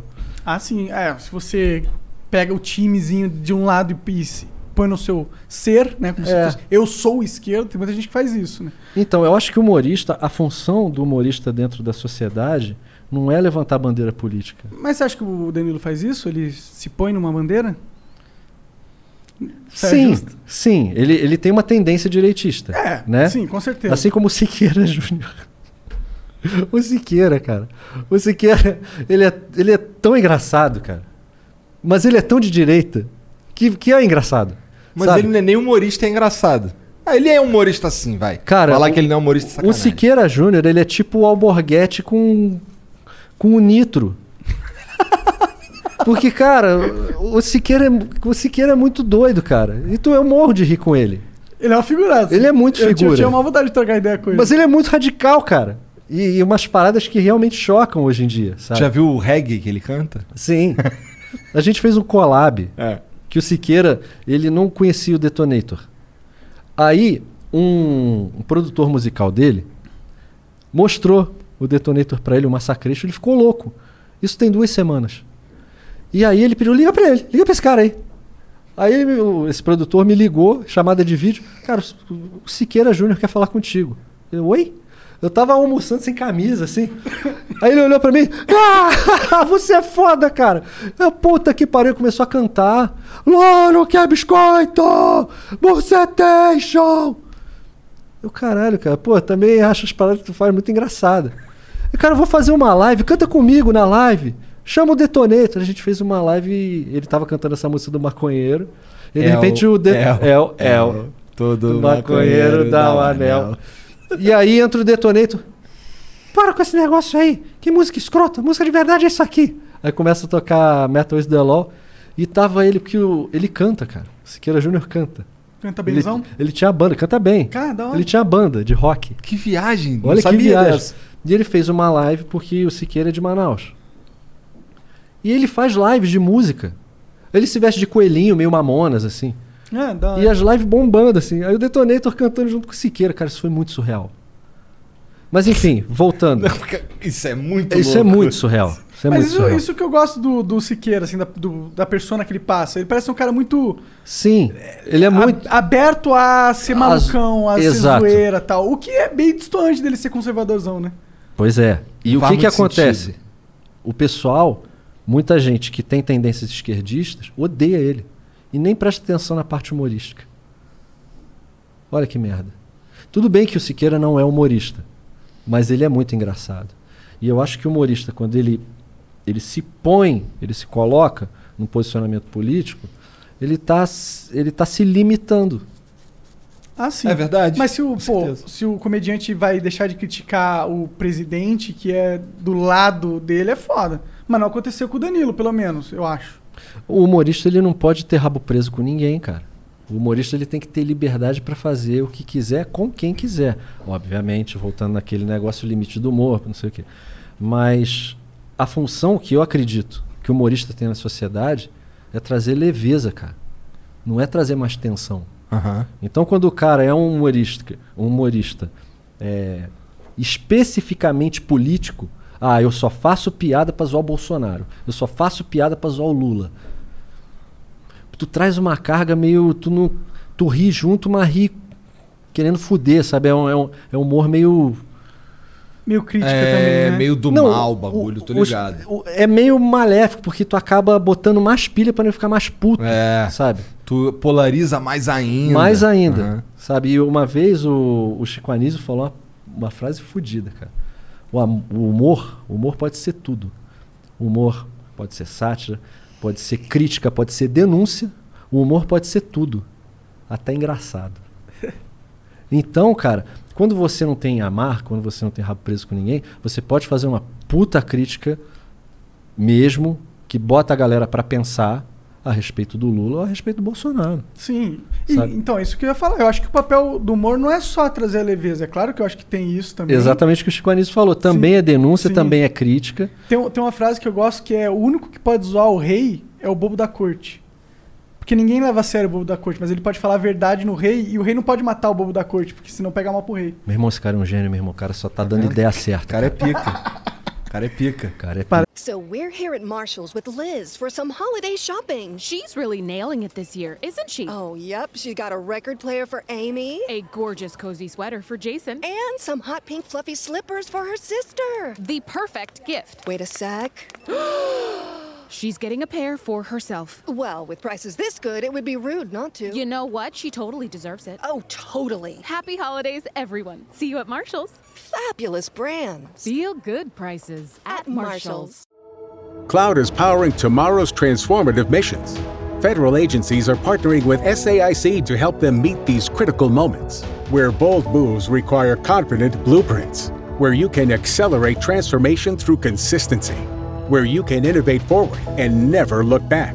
SAIC quickly and securely migrates large scale workloads to the cloud with the confidence you need to assure your mission. Learn more at saic.com/cloud. De mentir, cara, por favor. Não, tá foda, cara. Tá, gostou, Pô, tu gostou. tá. Porra, tá Eu maneiro. vi uns vídeos na internet. O Monark vai escrever o- uma letra pro, ma- pro Detonator. que isso. Eu só não posso cantar, né? Porque você já viu como que é. Sensacional, cara. Puta Mas é isso, pô. Filosofei, bast... filosofei muito. Filosof... Não, mas eu acho filosofei- muito foda. Esse papo da, do limite do humor, da liberdade de expressão, eu acho que é o papo mais importante da nossa geração atual. Porque vai parar pra pensar, a internet, o que, que ela fez? Ela expandiu a comunicação de uma maneira que a gente nunca antes tinha visto. Agora, qualquer pessoa pode se expressar com muito mais facilidade. Sim. Portanto, Verdade. antes não se via uma necessidade de limitar a expressão da população, porque ela já estava limitada automaticamente, porque ela não tinha uma plataforma para expressar. E agora tem Caralho. essa plataforma. Então surge a necessidade de você limitar agora. Por isso que talvez a gente esteja vindo, vendo esse backslash. Não tem um flow nenhum que o Monark tirou tanta onda filosófica, meu irmão. Ele é brabo. Não, com o Pondé, com o Pondé foi foda. Ah, também. não. Puta, aí não. Aí é outro. Aqui a gente tá na faixa, na faixa branca, né? na faixa branca. Comparar né? com o Tô Pondé é falando. foda, é. Tipo os humoristas, assim. Pô, mas tu acredita nesse lance de limite do humor? Acredito. É? Hoje em dia, sim. Tu acha que ele é necessário? Eu não acho que ele é necessário. Eu acho que ele é a realidade, cara. Quem. Tu acredita porque ele é a realidade. O mundo tá mudando, cara. Mas é uma realidade que tu gosta? Hum. Tá. Eu não gosto dessa realidade, cara. Porque. Foi o que eu falei no começo. A sociedade está evoluindo, Aham. mas a sociedade está ficando muito séria. A sociedade está deixando de aprender de rir de si própria. Tudo agora é visto com dois. Peraí, será que o cara ri? Puta, mas será que alguém vai ficar? Sabe? Aham. E isso é triste, cara. Meio, porque- meio George Orwell, né? Essa parada. É. Ah, Sempre alguém te vigilando. Tudo, vigilando. Sempre alguém vigiando você. Sempre o que você falar pode será usado no tribunal da internet contra você. Foi o que a gente estava falando antes. A gente está se tornando um marginal social, humorista, sabe? E eu acho isso muito triste. E tanto que foi por isso que eu comecei a migrar o meu posicionamento artístico mais pro rock. O programa que eu tenho na Kiss FM todo dia, ele é de rock com humor. Ele não é um programa de humor com rock, sabe? Eu faço umas piadas. Exemplo, 1 de abril, 1 de abril de 2021, eu matei o Tony Iommi no começo do programa. Matou quem? Tony Iommi. Tony Iommi é o guitarrista do Black Sabbath. Todo dia 1 de abril é o dia da mentira. Eu comecei o programa chorando. Sou ator, né? Não um bom ator, mas um ator o suficiente para já. Pessoal, Convencer. acabei de receber uma uma notícia que você, todo mundo sabe que eu sou muito fã do Black Sabbath. E eu acabei de receber a notícia do falecimento de Tony Iommi. Silêncio tem que ter, né? Porque pro cara chorar. Eu acabei de averiguar aqui, eu sou tão fã do Black Sabbath que eu assino o jornal The Birmingham Post, que é a cidade de Birmingham. Eu fui dar um- uma fonte É, confiável. falou Birmingham, eu já acredito na hora. E ainda não chegou nos portais brasileiros. Acabei de receber a- essa notícia. Eu não, eu não sei nem o que, que a gente pode tocar. Andreassa, que é meu parceiro lá. E ele já sabia. Eu, Nossa, Bruno, mas. Ó, toca aí o Black Sabbath. Cara, aí tocou o Black Sabbath. E aí, nego, começou. Não, cara, não é possível, não acredito, não sei o quê. Não acredito, não é possível, o nego já chorando. Sou, Tony Iommi, não, não pode ser, não pode ser.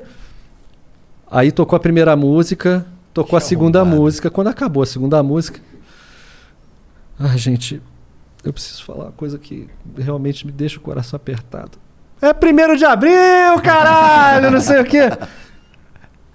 Bicho, a Prevent Senior é a patrocinadora do meu programa na rádio. Três pessoas entraram em contato com a Prevent Senior falando: vocês patrocinam um programa de rádio onde o apresentador está fazendo piada de morte. Caralho. Vocês acham isso correto? Caralho. No meio do programa, eu recebi. lembra um pouco os Sleeping Giants. É, é foda, cara. Eu recebi uma, noti- eu recebi uma, uma mensagem da diretoria de marketing da Prevent Senior no meio do programa com, as, com os prints escrevendo: Bruno, o que está acontecendo? Caralho, que porre. E no final, eu li a, a mensagem que o cara. Eu li isso. Falei, pessoal, hoje é dia 1 de abril. Tony Iommi está vivíssimo. E é folclórico na história do mundo que 1 de abril é o dia da mentira. É o dia da fake news. Eu falei no começo do programa que eu tinha visto no Birmingham Post que o Tony Iommi tinha falecido. Por que, que você não foi na internet ver o que, que era o The Birmingham Post? O The Birmingham Post foi um jornal que existiu em Birmingham no século XIX. Caramba. Nem tem mais. Acabou em Mas o nome é 1800 e pouco. Não, mas é um absurdo. E aí eu falei, pessoal, vocês têm que entender que por trás disso tem um recado para vocês. Prestem atenção nas fontes que vocês vão procurar, se são fontes confiáveis. Porque hoje é 1 de abril. Hoje pode, é folclórico. Mas o mundo virou um 1 de abril todo dia. Presta atenção nas fontes e para de cair em fake news. Acabou o programa. E aí eu mandei essa, essa, essa real, mas eu fiquei muito em choque, cara, porque eu imaginava que ia aparecer a galera assim, ah, Ah, que filha da, da puta, puta. vai tomar no cu, caralho. Teve pessoas que. Teve um cara que falou: o meu pai quase passou mal no carro. Ah, pá.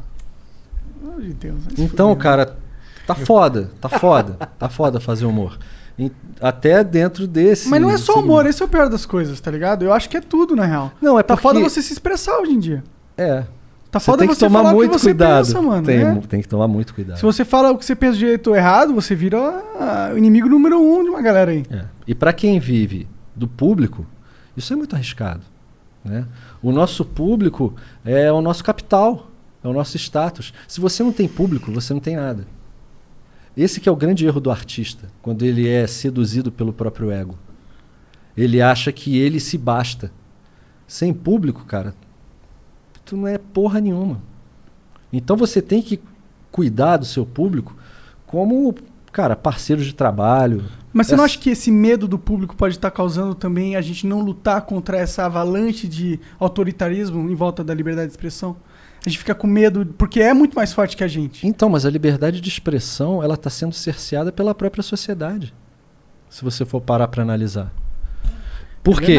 Você, numa sociedade democrática, você pode falar o que você quiser, correto? Mas, a partir do momento que as pessoas têm consciência dos seus direitos, que eu acho hiper legítimo, você começar a falar a respeito de um nicho ou de um gênero e a pessoa se sente ofendida, cara, dá um nó na cabeça. Porque isso é legal porque você sente que a sociedade está evoluindo. Você não pode mais desrespeitar, você não pode, mas ao mesmo tempo você fica, caralho, será que eu posso falar isso? E aí tu entra numa porra de uma paranoia, cara. Mas será que você não pode mais desrespeitar? Será que as pessoas têm um direito de não se sentir ofendidas? Todo mundo tem o direito de se sentir ofendido. Mas- É, é o famoso fala o que quer, ouve o que não quer. irmão. Exato, mas parece que esse, esse direito de se, ofendi- de se sentir ofendido não existe mais. Porque se eu ofender você, você está no seu direito de cercear a minha liberdade de falar. É o tal do lugar de fala. Ou no tal do processo. É. O tanto de gente perdendo processo porque falou uma opinião aí. Ou é- processo, ou porrada, ou tiro. É, mas pelo menos porrada ou tiro é o cidadão individual fazendo a lei com as próprias mãos. O foda é, É. quando a lei diz que você não pode falar o que você quer. É, então, tu tá fudido de todos os lados. Todos o humorista os tá. O, cara, o humorista pra fazer humor hoje em dia é tipo Porta dos Fundos. Puta, eles devem ter uns, uns escritórios de advocacia muito foda, cara. E todo vídeo deve ter encheção de saco. Nossa, eles são, cara, eles são muito doidos, cara. Eles são muito doidos. Porque a gente acaba se se pegando numa situação de que a gente mesmo como humorista, porra, eu que fui precursor dessa porra, eu mesmo fico bolado vendo Porta dos Fundos, fico, caralho, cara, será que não vai dar merda? É, eu não tenho advogado, ia dar merda, ia tomar no cu. né? Mas é, para eles, cara, como eles estão bem suportados, então ainda dá para segurar. Que bom, né? Que bom que, Que a bom. gente tem é, que há ainda a chance de reagir de alguma forma, né? É. Mas será que o futuro, então, a gente vai acabar o humor? Será que a gente vai virar uma sociedade onde, tipo a Coreia do Norte, onde você tem medo de falar as coisas pro próximo? Cara, tem um filme que chama Gataga, Gátala, sei lá, que é num futuro um pouco distante, assim, as pessoas não têm sentimentos. Porque os sentimentos faziam com que as pessoas é, lutassem umas com as outras. Os, senti os sentimentos traziam sentimentos primitivos. Os sentimentos deixavam as pessoas primitivas. Causava guerra, morte. E as pessoas tomam um remédio, tipo um frontal, assim, que a pessoa fica flat, sem emoção, meio sem alma, sabe? E tu não, nesse filme você não pode nem ouvir música, nada. E aí tem o pessoal da resistência que mora no submundo, que ouve música, tem quadros, tem cultura, e nesse mundo não existe nada. É tudo um vazio, é tudo branco, tudo sóbrio. Eu tenho medo, eu tenho medo da sociedade ficar assim, cara. Sabe, sem, sem sentimentos. O humor, eu. Porra, que filosofia muito louca, hein, cara. Eu tô sentindo que o humor é essa, esse, esse primeiro, essa primeira bandeira que tá meio caindo, assim. A sociedade tá ficando muito séria e não tá rindo mais. O que será que vem depois? O que, que, que é o próximo a cair? Né? Tomara, tomara que eu não esteja aqui pra ver. Não, eu acho que eu acho que a, a, a gente eu acho que vai ter um movimento contrário pra impedir esse tipo de esse esse, esse caminho que você está descrevendo aí. Eu acho que, que isso daí na verdade não, não- acho que não chega nesse ponto. tá ligado? Você é otimista, então, cara? Não, porque assim, eu acho que a gente sempre vai ter uns cara maluco pra falar e foda-se. Pra esfregar o papel no saco. É, mas se pra- matarem eles, né? Não, então, é, é aquele é o que- é lance. o que a gente evolui De para, você né? ficar do, do humorista e ficar marginal. É verdade. Ficar marginalizado. Tipo o Robin E aí vai Hood. ser a, a resistência, né, que tu tá falando É. no filme. É, mas eles não vão Exato. ganhar patrocínio, Vou ficar fudido, né? não vão conseguir pegar AdSense. Ué, isso acontece com a gente pra caralho, tá ligado? Porque Vocês falam o que vocês bem entendem. fala o que quer, fuma o que quer, bebe o que quer, Sim. traz quem quer, tá ligado? E aí... De uma certa forma, é uma certa resistência. A gente tenta, mas a gente também sofre. A gente também sente essa porra. É. E com o tempo isso vai comendo a nossa confiança de. de, de Que se tá re- fazendo certo e tal, né? É até isso. Até isso. Porque se fala, pô, eu tô tanto tempo batendo a cabeça aqui, me expondo, é, sofrendo críticas porque eu falo o que eu penso. E nunca vem o, a recompensa, tá ligado? Nunca vem a vitória. Vem Mas- sempre mais dificuldade, mais dificuldade. Quem gosta, não fica bradando que gosta. Só quem brada, só quem, quem fala, é quem não gosta. É o chatão. É o chatão, é o hater, é o troll. São os que vão na porra da rede social, sabe, pra zoar. É. Quem gosta, gosta. Só gosta, Sim. sabe? E eu acho que vocês seguem um caminho muito, muito foda, cara, porque eu acredito que seja o maior canal de podcast do Brasil atualmente. E vocês Ah. falam o que você quer. Olha, vocês em, querem. em termos de relevância, eu acredito que sim, mas. é, Mas assim, mas, inde- número. mas independente disso, sabe? É, na minha cabeça, sucesso é fazer o que você quer. Se você faz o que você quer e consegue sobreviver disso de uma maneira honesta, você é uma pessoa bem-sucedida. Tu não precisa ser rico. Se tu conseguir botar comida na tua casa e você faz o que você ama, que você tem tesão de fazer, você é um cara bem-sucedido. Porque não tem nada melhor na vida, cara, do que fazer o que você ama, cara. Isso aqui pra mim é isso, cara. Vira e mexe eu falo assim, cara, dinheiro pra mim é, dinheiro é maneiro. Porra, eu tô fazendo esse bagulho aqui por outra razão, tá ligado? Total. É o que eu sinto. É isso aí, cara. Mesmo que fosse só a grana pra pagar comida, porra, comprar meu disco, sabe? Tem uma vida normal, assim, É. né? A, a minha vida é assim, sabe? Eu não sou, ri- sou longe de ser rico. Eu consigo bancar as minhas despesas e sair zerado no final do mês. Mas, cara, eu sou um cara hiper realizado, feliz pra caralho, sabe? Eu não me vendo por, por porra nenhuma, eu faço o que eu quero.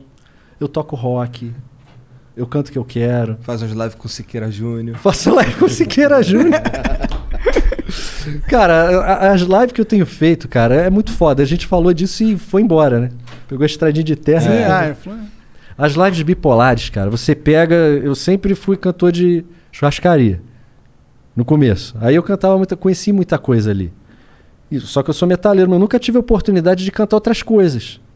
Sabe? Então na live, eu sempre gostei escondido de boys bands. Hum. Vai dizer que você gosta de K-pop também. Entre nós. O K-pop eu não conheço, mas as, as filhas da Thalita, da minha namorada, Thalita, eu tenho duas filhas. Salve, E- Thalita. Você já viu alguma live? Já. Já. Então tu viu quem é a Thalita, né? Vi. A gente fala disso depois. Bicho, aí eu, tô, eu, eu gosto de Backstreet Boys, N5. Entre nós aqui, hein, pessoal. Não vou contar pra ninguém. Tá. Pô, mas N5 tem. Pop é muito foda. É né, muito N5. foda, cara. Daddy Pop. Aham. Tearing up my heart when I'm with you. Esse é o primeiro sucesso deles. É. Tô ligado. É, e aí o que, que eu faço nessa live? Eu canto metal e canto qualquer outra coisa. Então uma hora eu tô cantando Cannibal Corpse, que é um gutural. Caralho. E na sequência, cara, eu tô cantando Sidney Magal. Eu canto um Slayer, depois eu canto Vando.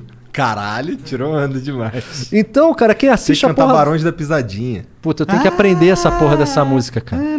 Todo mundo pede. E aí o pessoal fica meio. Caralho, cara, o que tu tá cantando, cara? Eu canto ovelha depois eu canto um Black Sabbath. Da hora, mano. A galera não deve entender nada, mas deve curtir muito. Porra, eu me divirto pra caralho. É o único lugar que eu bebo. Eu e a Thalita. Porra, a Thalita então, caralho. Torna.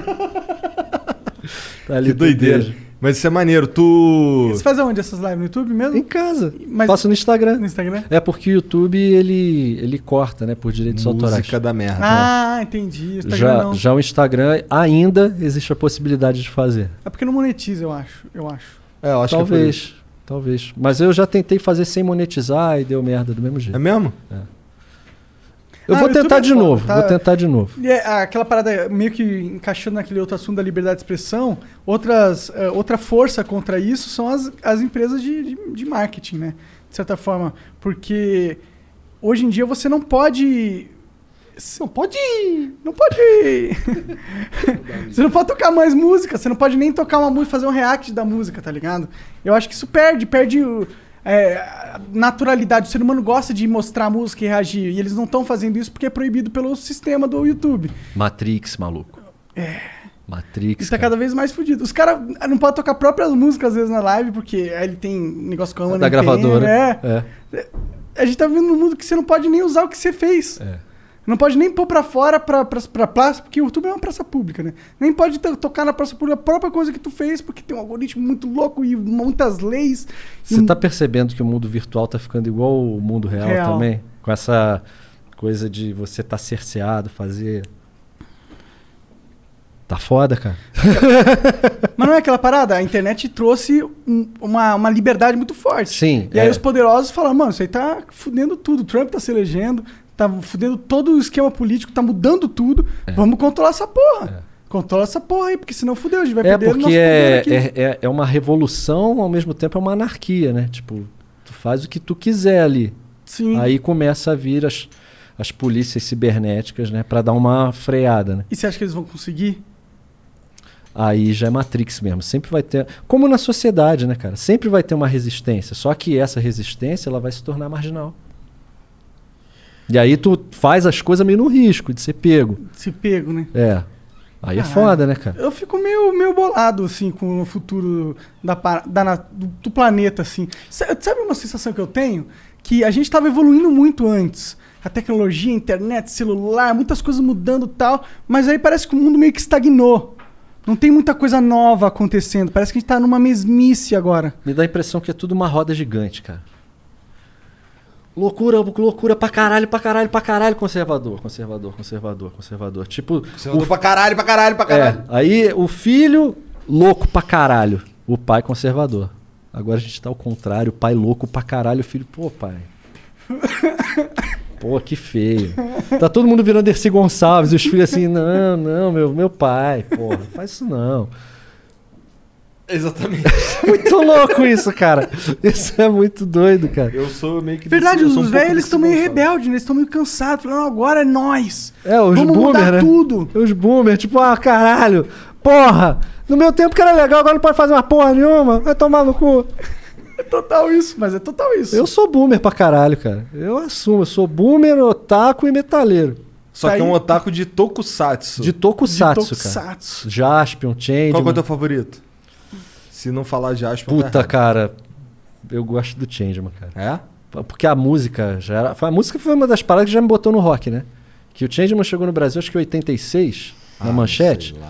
Tarará, tarará, tarará. Mas puta música foda, cara. Eu, eu, eu lembro que eu assisti algumas coisas, só que eu era muito jovem pra lembrar exatamente de tudo. Eu lembro que tinha. Eu lembro de um cara que tinha uma cabeça de formiga, mano. Machine Man? Não, era o Talvez. Black Kamen Rider. Ah, Ah, pô, mas não é uma formiga, é um gafanhoto. É. Ah, eu achava que era uma formiga. Não, mas eu desculpa. entendi a brisa. Boa. Entendi a brisa. Só na marola eu tô. Já, já impermeou. O, o Kamen Rider tinha duas motos. Uma era uma moto de cross e tinha uma outra moto que eu gostava mais, que era muito foda, mas ele quase nunca usava.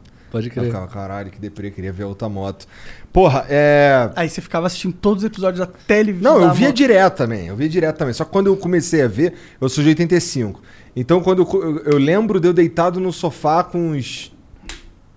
Isso é louco, né, cara? Será que eu lembro? É que assim, ninguém nunca me contou essa porra, então eu acho que eu lembro.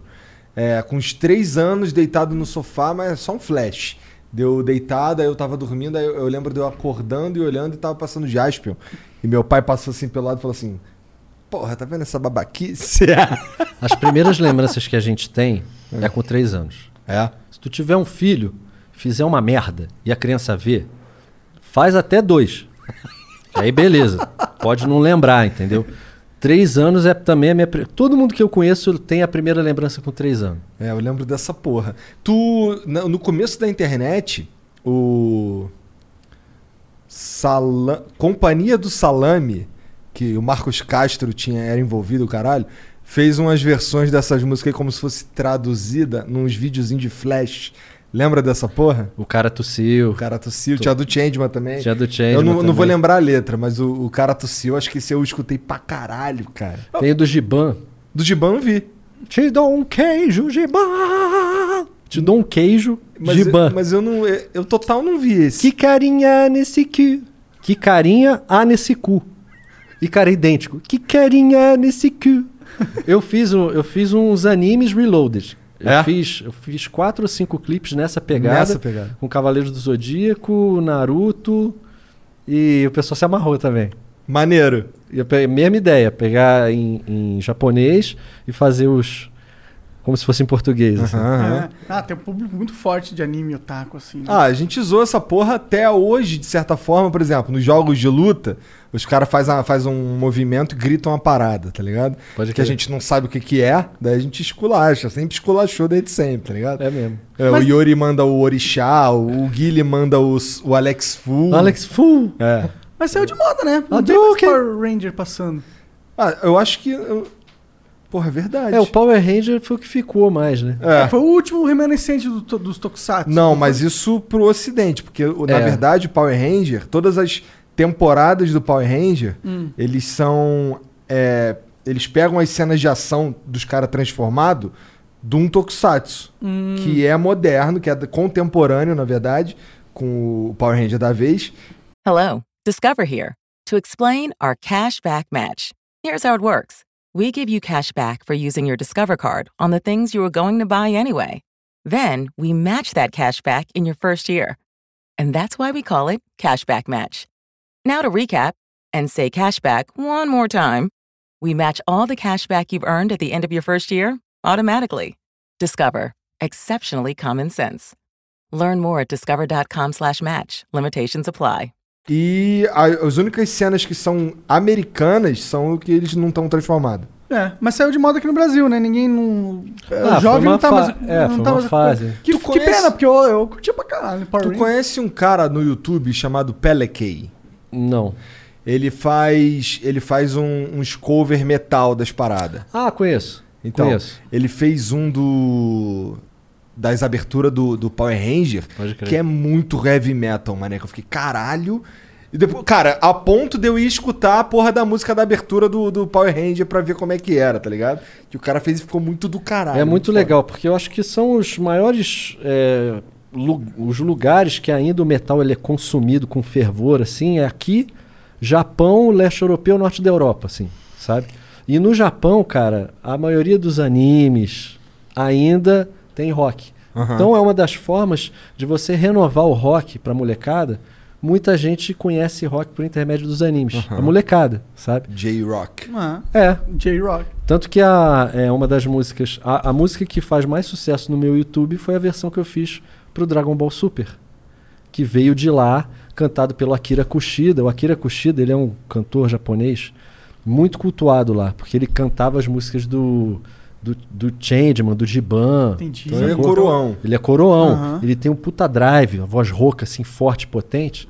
E aí, quando eu fui fazer a versão aqui, eu quis fazer o máximo possível próximo do Akira Kushida. Então eu cantei tesudo, sabe? Eu cantei com raiva mesmo. Pô, mirei no Akira Kushida, porra, ficou igualzinho Sidney Magal, moleque.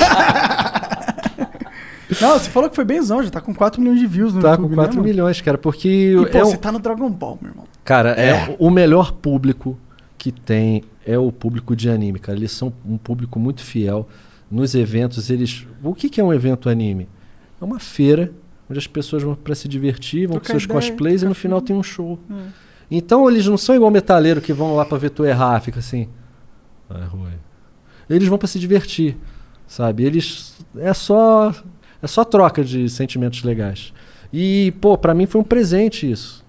Ter a oportunidade de fazer uma versão oficial, original, que Sim, a Toei lá no, no- no Japão Cartoon aprovou a minha voz. foi- é, Isso é muito louco. Isso é muito louco. E, e é, cara, a batalha mais importante do Dragon Ball Super, que é o Goku lutando com o Jiren. É o Goku e o Freeza lutando com o Jiren. Exatamente. E, Jiren cara, mesmo? Jiren é o, o mais pica de todos do Torneio do Poder. Ah, ah, pode que o que? É um ETzão É. que parece o cara é do que é no 10. final. Vai- E aí, porra, aí entra a música entra a minha voz, cara, no cartoon. Tipo. É isso aí. Da hora. É Maneiro. isso aí. Aí eu quis fazer um videoclipe, fiz com os meus próprios Como é o nome recursos. dessa música em português? É Ultimate Battle. É mesmo Ela nome. é o mesmo nome. Tá. Ela não tem tradução.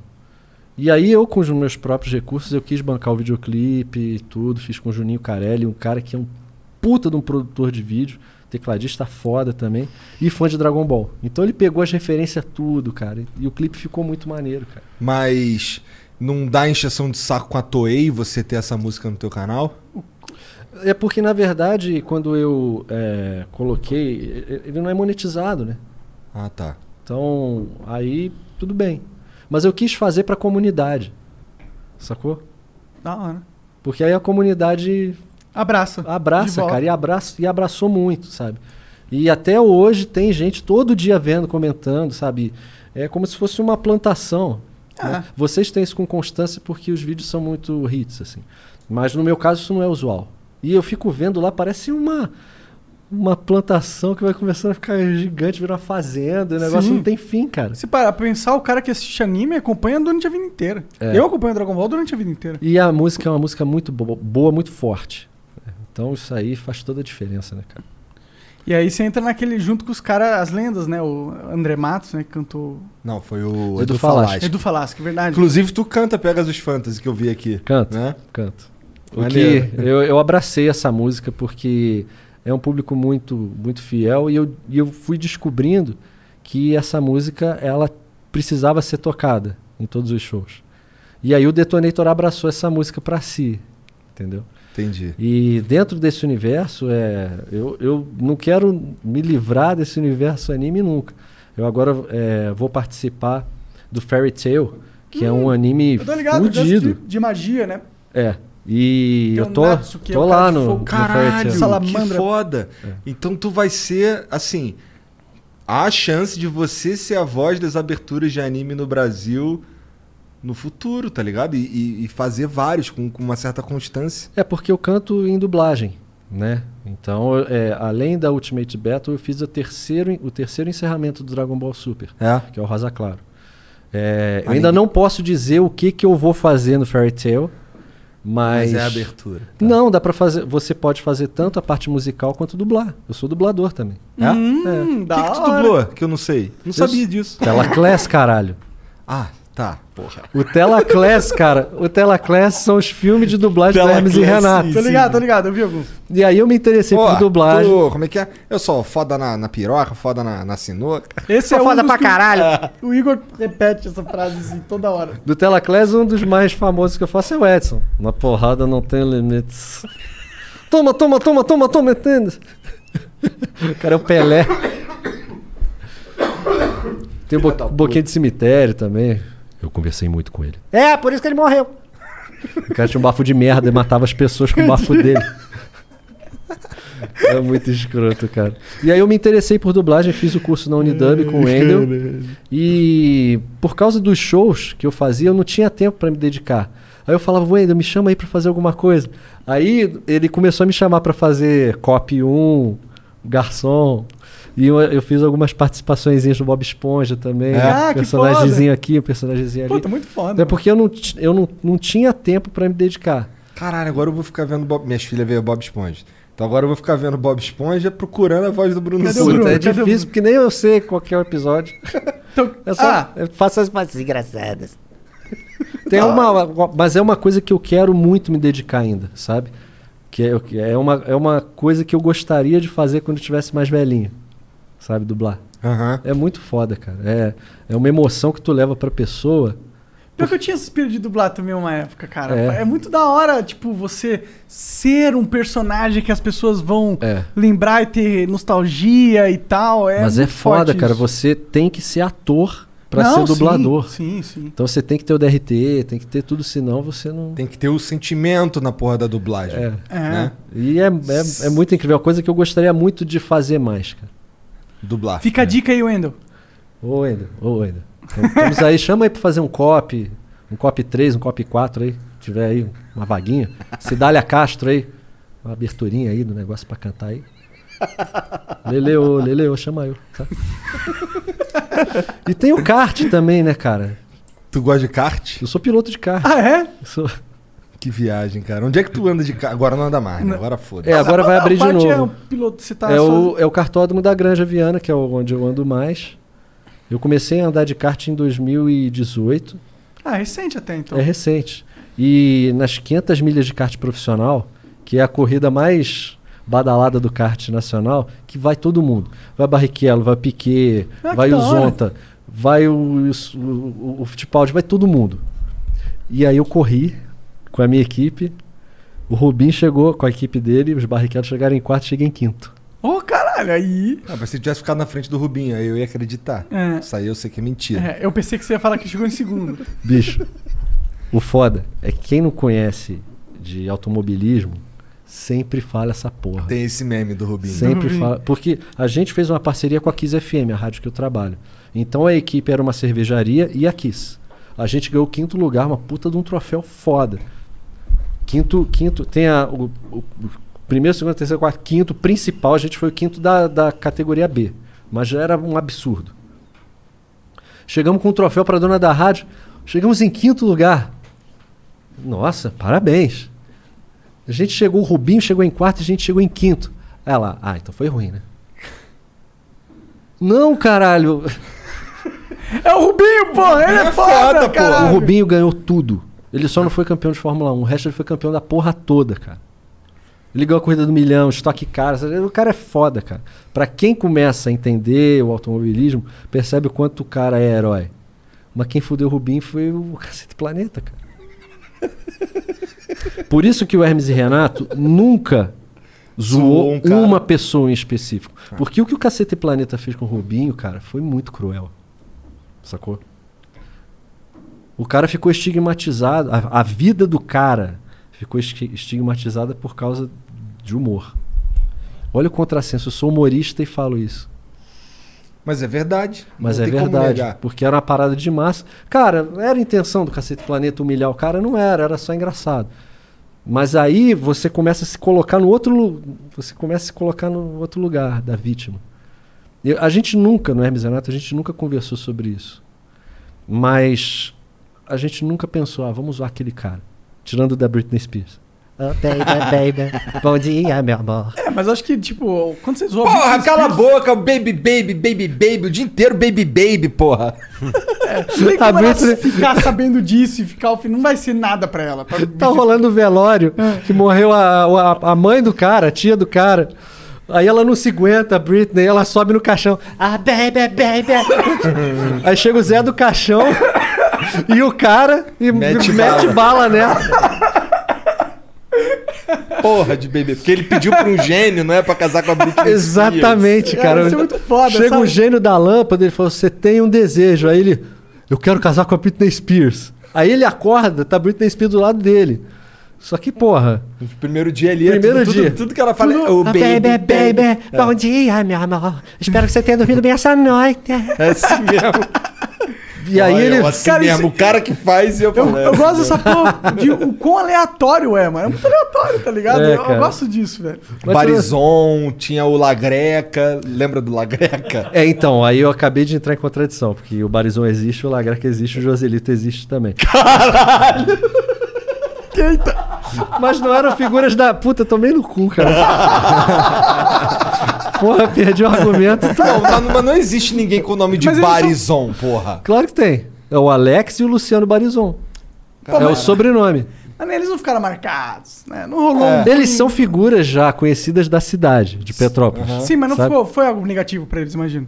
Acredito que não. Assim, até porque a gente retratou de uma maneira muito. Mas o Lagreca se cagou todo no flipper mesmo, cara? Sim. Puta, cara, a gente falava isso com os amigos, porra. Todo mundo vê o Flow, fudeu. fudeu, cara. Ah, tá velho já. Vai Mas rir. o Lagreca é uma figura muito, muito. Até muito hoje a gente fala, ah, o tempo isso passa, deixa o aí. tempo isso passa, deixa, o isso é tempo uma lenda. sai. Cidade o tempo pequena. isso sai. O é. tempo sai. Cidade pequena tem muita lenda, né? Tem o velho do saco, Uhum. sempre tem um maluco.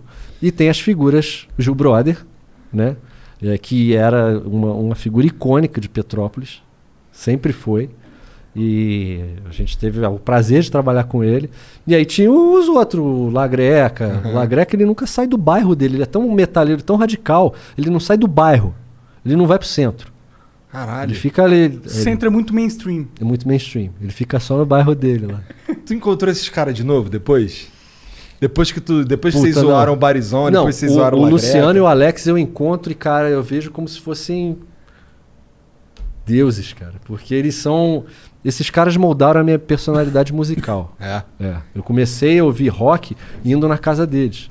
Os Barizon, o Alex e o Luciano, eles têm uma coleção de disco de vinil fudida, cara. Maneiro. Tem disco pra caralho. Foi a primeira manta que eu tomei. Foi na casa do Barizon. Manta? Eu dei sete discos do Iron Maiden no primeiro do Black Sabbath todo fudido. Caralho, E os mano. caras não, primeiro do Black Sabbath, raridade, raríssimo. Burrão. Porra, eu dei sete discos do Iron Maiden Hoje no em primeiro dia- do Black Sabbath. Não, isso foi em 1992. Então, hoje em Cara, dia eu vale já uma troquei, grana. eu já É. troquei um disco do do Cidade Negra Ah. por um do por- pelo Number of the Beast Não, peraí. Tu deu o do de Cidade Negra e peguei o Number of the Ah, Beast. legal, porra. Você Maneiro, deu pô. Ita, que você tem hoje? Caralho. Claro que não. Eu tenho uma coleção de vinil boa, cara. É? Eu não me desfiz. Quando veio a transição pro CD, todo mundo jogou fora como se fosse água. Eu mantive, cara. É, eu É não, da hora isso eu tinha Hoje em dia é um- valioso, cara. Claro. Eu tinha um Até tá na moda de novo. Tá. Como é que é o nome daquele disco do Iron Maiden que a capa é um é a pirâmide que tem Power Aces Slave. High, Power Power, Slave. Então, eu tinha um, um- um vinil do Power Slave, mas eu, eu acho que minha mãe jogou fora, não lembro. Foi pro espaço, a Pô, porra do mãe. disco. Sacanagem. Mas é que, assim, eu realmente não lembro. É porque minha mãe não curte muito esse bagulho de, de metal, uns bagulho do diabo, assim, tá ligado? Então. Cara, era tão inocente, né? Você vê, o diabo vai te matar. Era tão inocente, cara.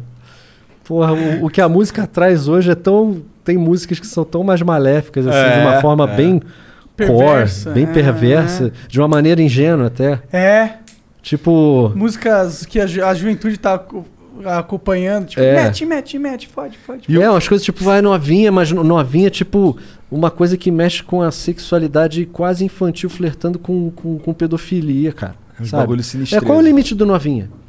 Mas novinho o quê? Ah, não, é depois, novinha de 18 pra cima. Olha aí o limite. O diabo vai te matar. Vai, novinha, senta aí. O que, que é do mal mesmo? É verdade, o diabo. que que é Dá pra diabo, dizer que o bicho? diabo nem existe, né? É. Mas é. É. Por isso que eu falo que o death metal, essas coisas, é, dayside, chega a ser ingênuo, cara. É, coisa de É. adolescente mesmo, É, sabe? é. Radicalismo Sim. adolescente. Ah, diabo! É, é. E é isso que, que torna engraçado.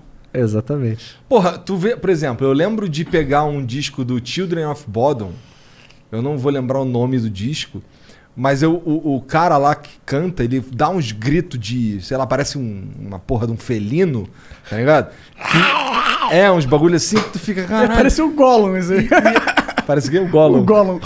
E aí tu vê a foto dos caras no encarte, assim, tudo fantasiado de metaleiro, e tu fica, cara, quem vai levar essa porra a sério? O cara falando do Com capeta. aquelas pinturas de panda, né? É, exatamente.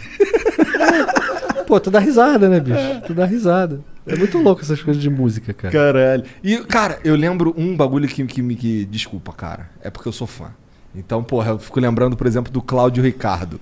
A gente tava falando o bagulho do metal, diabo, caralho. E eu lembrei, ô, o que, que é esse desenho aqui? Isso aqui é a morada do capeta. Isso daí é o. É o. Não sei o Que era a Batalha do Coração Melão, É, era o contra- Massacration, que é a banda de metal do Hermes e Renato, contra o Coração Melão, que era a banda de axé do Hermes e Renato. E o Cláudio Ricardo, O Cláudio Ricardo ele era um apresentador, que ele era uma mistura de João Kleber, Gugu, Faustão, ele era tudo. E tinha uma pose icônica que era assim. É, Que aí quando o eu, quadro eu tiro assim. umas fotos assim, os caras falam, ia lá fazendo o símbolo da, da torcida do Vasco. Pô, não é. Tu que é burro, é o Cláudio É o Ricardo. Cláudio pô. Ricardo. É. É. que é muito específico, né? É por isso que o Hermes Renato ele é tão cultuado. Porque ele não é mainstream, mas é muito nicho, sabe? É como se fosse uma banda de metal, o Hermes e Renato. O Fausto falava que a gente era punk do humor. Faz sentido? e faz todo sentido, Aham. né, cara? E o Claudio Ricardo, ele era, ele era totalmente aleatório.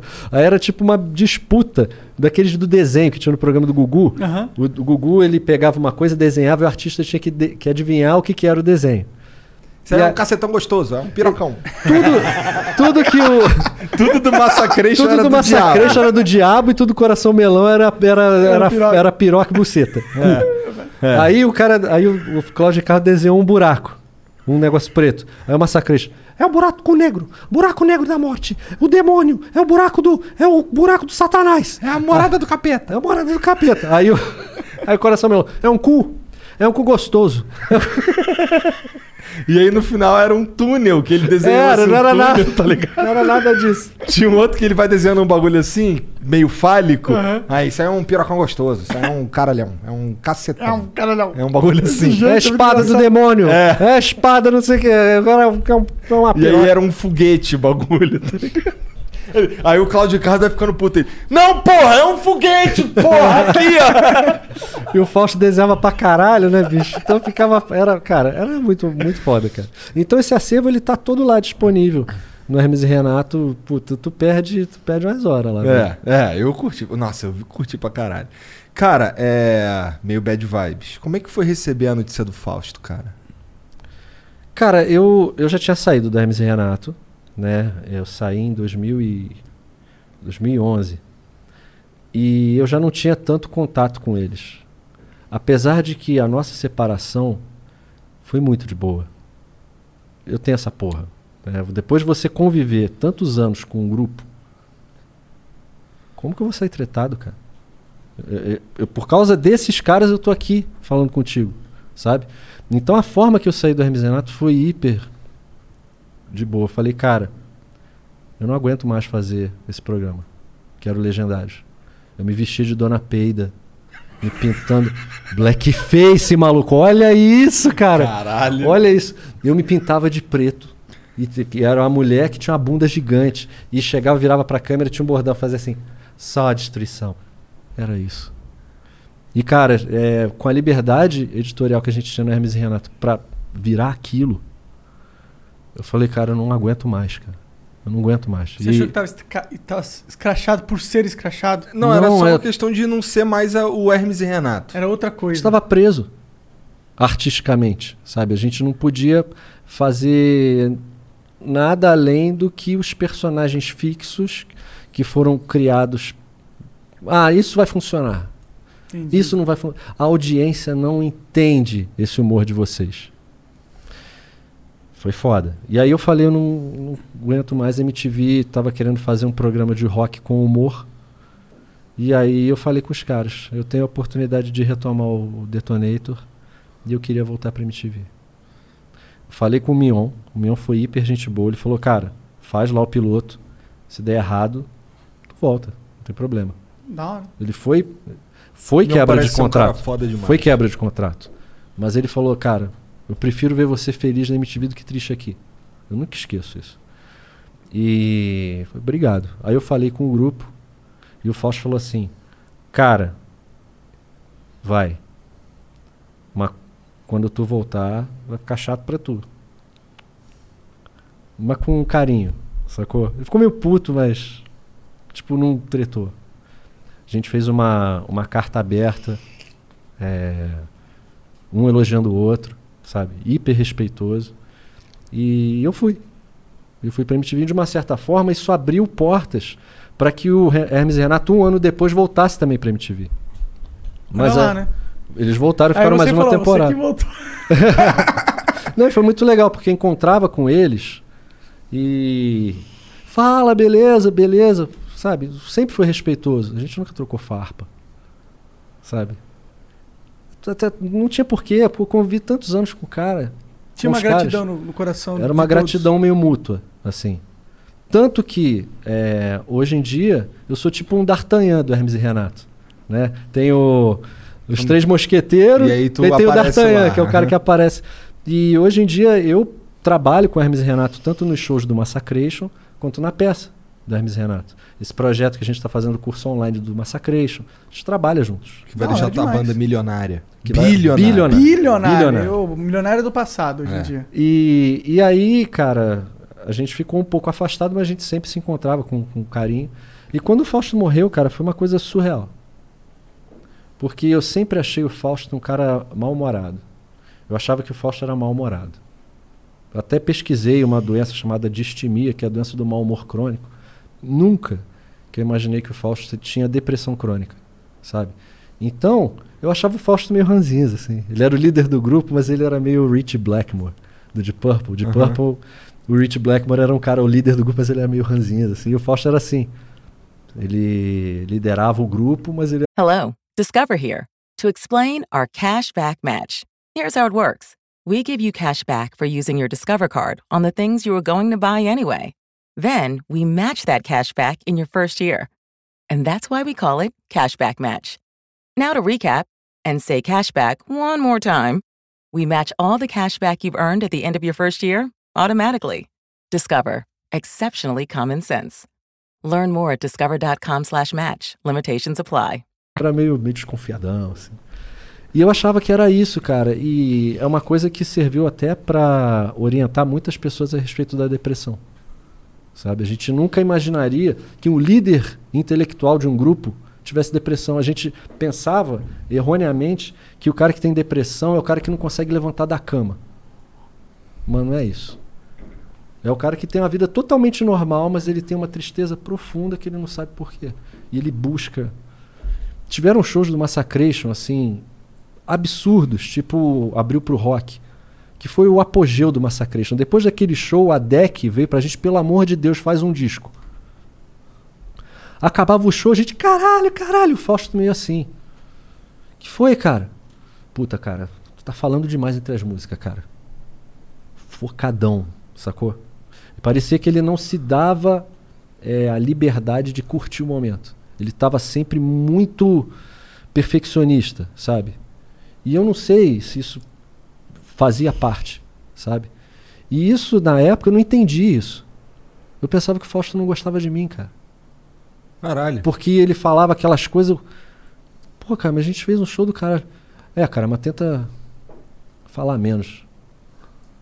Não, pô, o cara não vai com a minha cara, bicho. Sabe? Isso me deu uma noia, assim. Isso foi um dos motivos que eu saí do Hermes Renato também. Tipo, cara, acho que o Fausto não gosta de mim. cara. Que viagem. E quando, e quando o Fausto morreu e, e a gente teve a noção que era depressão, eu fiquei arrasado, cara. Porque eu pensei, caralho. Não é que ele não gostava de mim. É que o cara Era- tinha um problema. É. E isso, isso me trouxe um turbilhão de sentimentos muito esquisito. Sabe? Teve uma vez que. Porra, todo mundo sabe o quanto que eu sou fã do André Matos. Pra mim, o cara era um ídolo no Brasil. Pra mim também. E aí teve um show do Xamã com o. Que era um festival, que era. Que era acho que era abrir pro rock mesmo. O Xamã tava tocando no mesmo dia que o Massacration. E a gente foi no avião. E eu já era conhecido do André, o André falou: canta comigo, a Pride, que é a música do Xamã. Fiquei maluco, né? Teve o show do Massacration, não sei o quê. Na hora que eu ia cantar com o Xamã, eu falei: Fausto, eu vou cantar com o Xamã, cara. Ele. Por quê? Xamã, caralho. Pô. Ele ficou emburrado. Eu falei, o que que foi, cara? Ah, cara, eu não sei o que tu quer, cara. Pô, tu já tem uma sacrecha aí, já canta aí. Porra, fica- fica cantando aí, cara. Já tem uma sacrecha que é do caralho, sei o que. Será que ele tinha medo de perder? Eu não sei, cara. Deu uma noia no cara que, sei lá, talvez ele pensou que eu ia querer seguir carreira solo. É, pa- parece pelo, pela que você tá escrevendo. E aí eu falei, pô, não vou. Caralho. Era o sonho da minha vida cantar com o André Matos, cara. Isso me deixou, isso me trouxe sequelas profundas. Mas eu pensei, pô, eu não vou, não vou deixar o Fausto mal, porque quando o Fausto ficava mal, todo mundo ficava mal. Ele era a energia do Hermes e Renato. A liderança que o Fausto tinha dentro do Hermes Renato era tão impactante que dependia do humor dele. Se ele chegasse para escrever e ele não estava bem, o dia era um dia difícil para criar. Se ele chegava, pá, era um puta dia. Para você ver a força que o Fausto tinha dentro daquele grupo.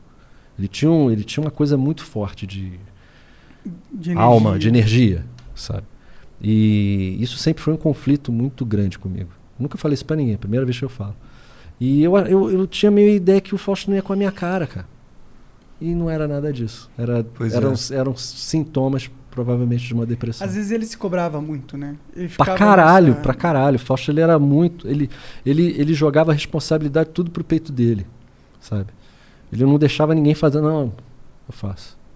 E ao mesmo tempo muito tímido. Teve uma vez que a gente foi fazer um amigo secreto na MTV e era todo mundo da MTV. Aí chamaram o Fausto pra ver quem ele tinha tirado. Eu nunca vi uma pessoa tão em pânico. Tipo, é, quem tirou ele tinha. O Fausto tinha a mania de ficar segurando o saco assim. Ô, tirei a pessoa tal. e o cara era um gênio, cara. O cara era um gênio. Tu via o Fausto de Blonde Hammett? Tu não vê ele olhando pra guitarra. Ele tá tocando e- como se fosse, porra, o, o Dimebag, como se fosse o Zac Wild. Solando pra cara sem olhar, cara. Pra você ver como ele era focado e determinado. Ele já fazia aula de guitarra e tudo. Mas, cara, um bom guitarrista, ele toca olhando. assim. Cara, ele batia a cabeça, ele corria, ele pulava, chutava, sem olhar pra guitarra, cara. Vê qualquer show do Massacration com o Fausto. Atuação, mesma coisa. O Felipe e o Fausto são gênios da atuação. O Filipinho atuando, caralho, é natural. O cara nasceu pra essa porra. O Fausto era focado. Eu vou fazer assim. E ficava perfeito, cara. Então o Fausto é um cara que. Menos na hora de derrubar a lata de tinta. Ainda Só tô acho- achando que eles derrubaram de propósito. essa Cara, essa, a parte do Fausto fanfarrona, que é aquela coisa bem de criança. É isso, cara. É isso, cara. São essas lembranças que ficam, no final das contas, sabe? Mas a gente, todo mundo do grupo, ficou com essa ideia. Eu um pouco menos, porque eu não estava mais no grupo. Mas, tipo, eu poderia ter feito alguma coisa para ajudar. Então, isso é uma lição que a gente toma, que a gente tentou conscientizar muita gente. Se você vê uma pessoa com, com atitudes é, introspectivas demais, sabe? Dá um toque, porque talvez essa pessoa esteja precisando de ajuda. E ajuda química. São remédios. A mente é como se fosse um órgão, cara. Como se fosse coração, pulmão. Às vezes falta certas vitaminas, certas coisas que você tem que tomar para colocar teu cérebro em ordem, cara. É. Eu, eu passei por isso. Já. É, eu tomo remédio. Que, que é para o quê? Para regular. É. É pra regular. regular como se tu tivesse, sei lá, para evitar pedra no rim, tu toma um remédio tal. Sim, isso é é isso. super cotidiano, normal. É. Tem as gente- situações agudas, que foi o caso que eu passei, de depressão aguda, que aí eu tomei durante um tempo e eu fiquei bom. Resolveu, eu descobri o frontal.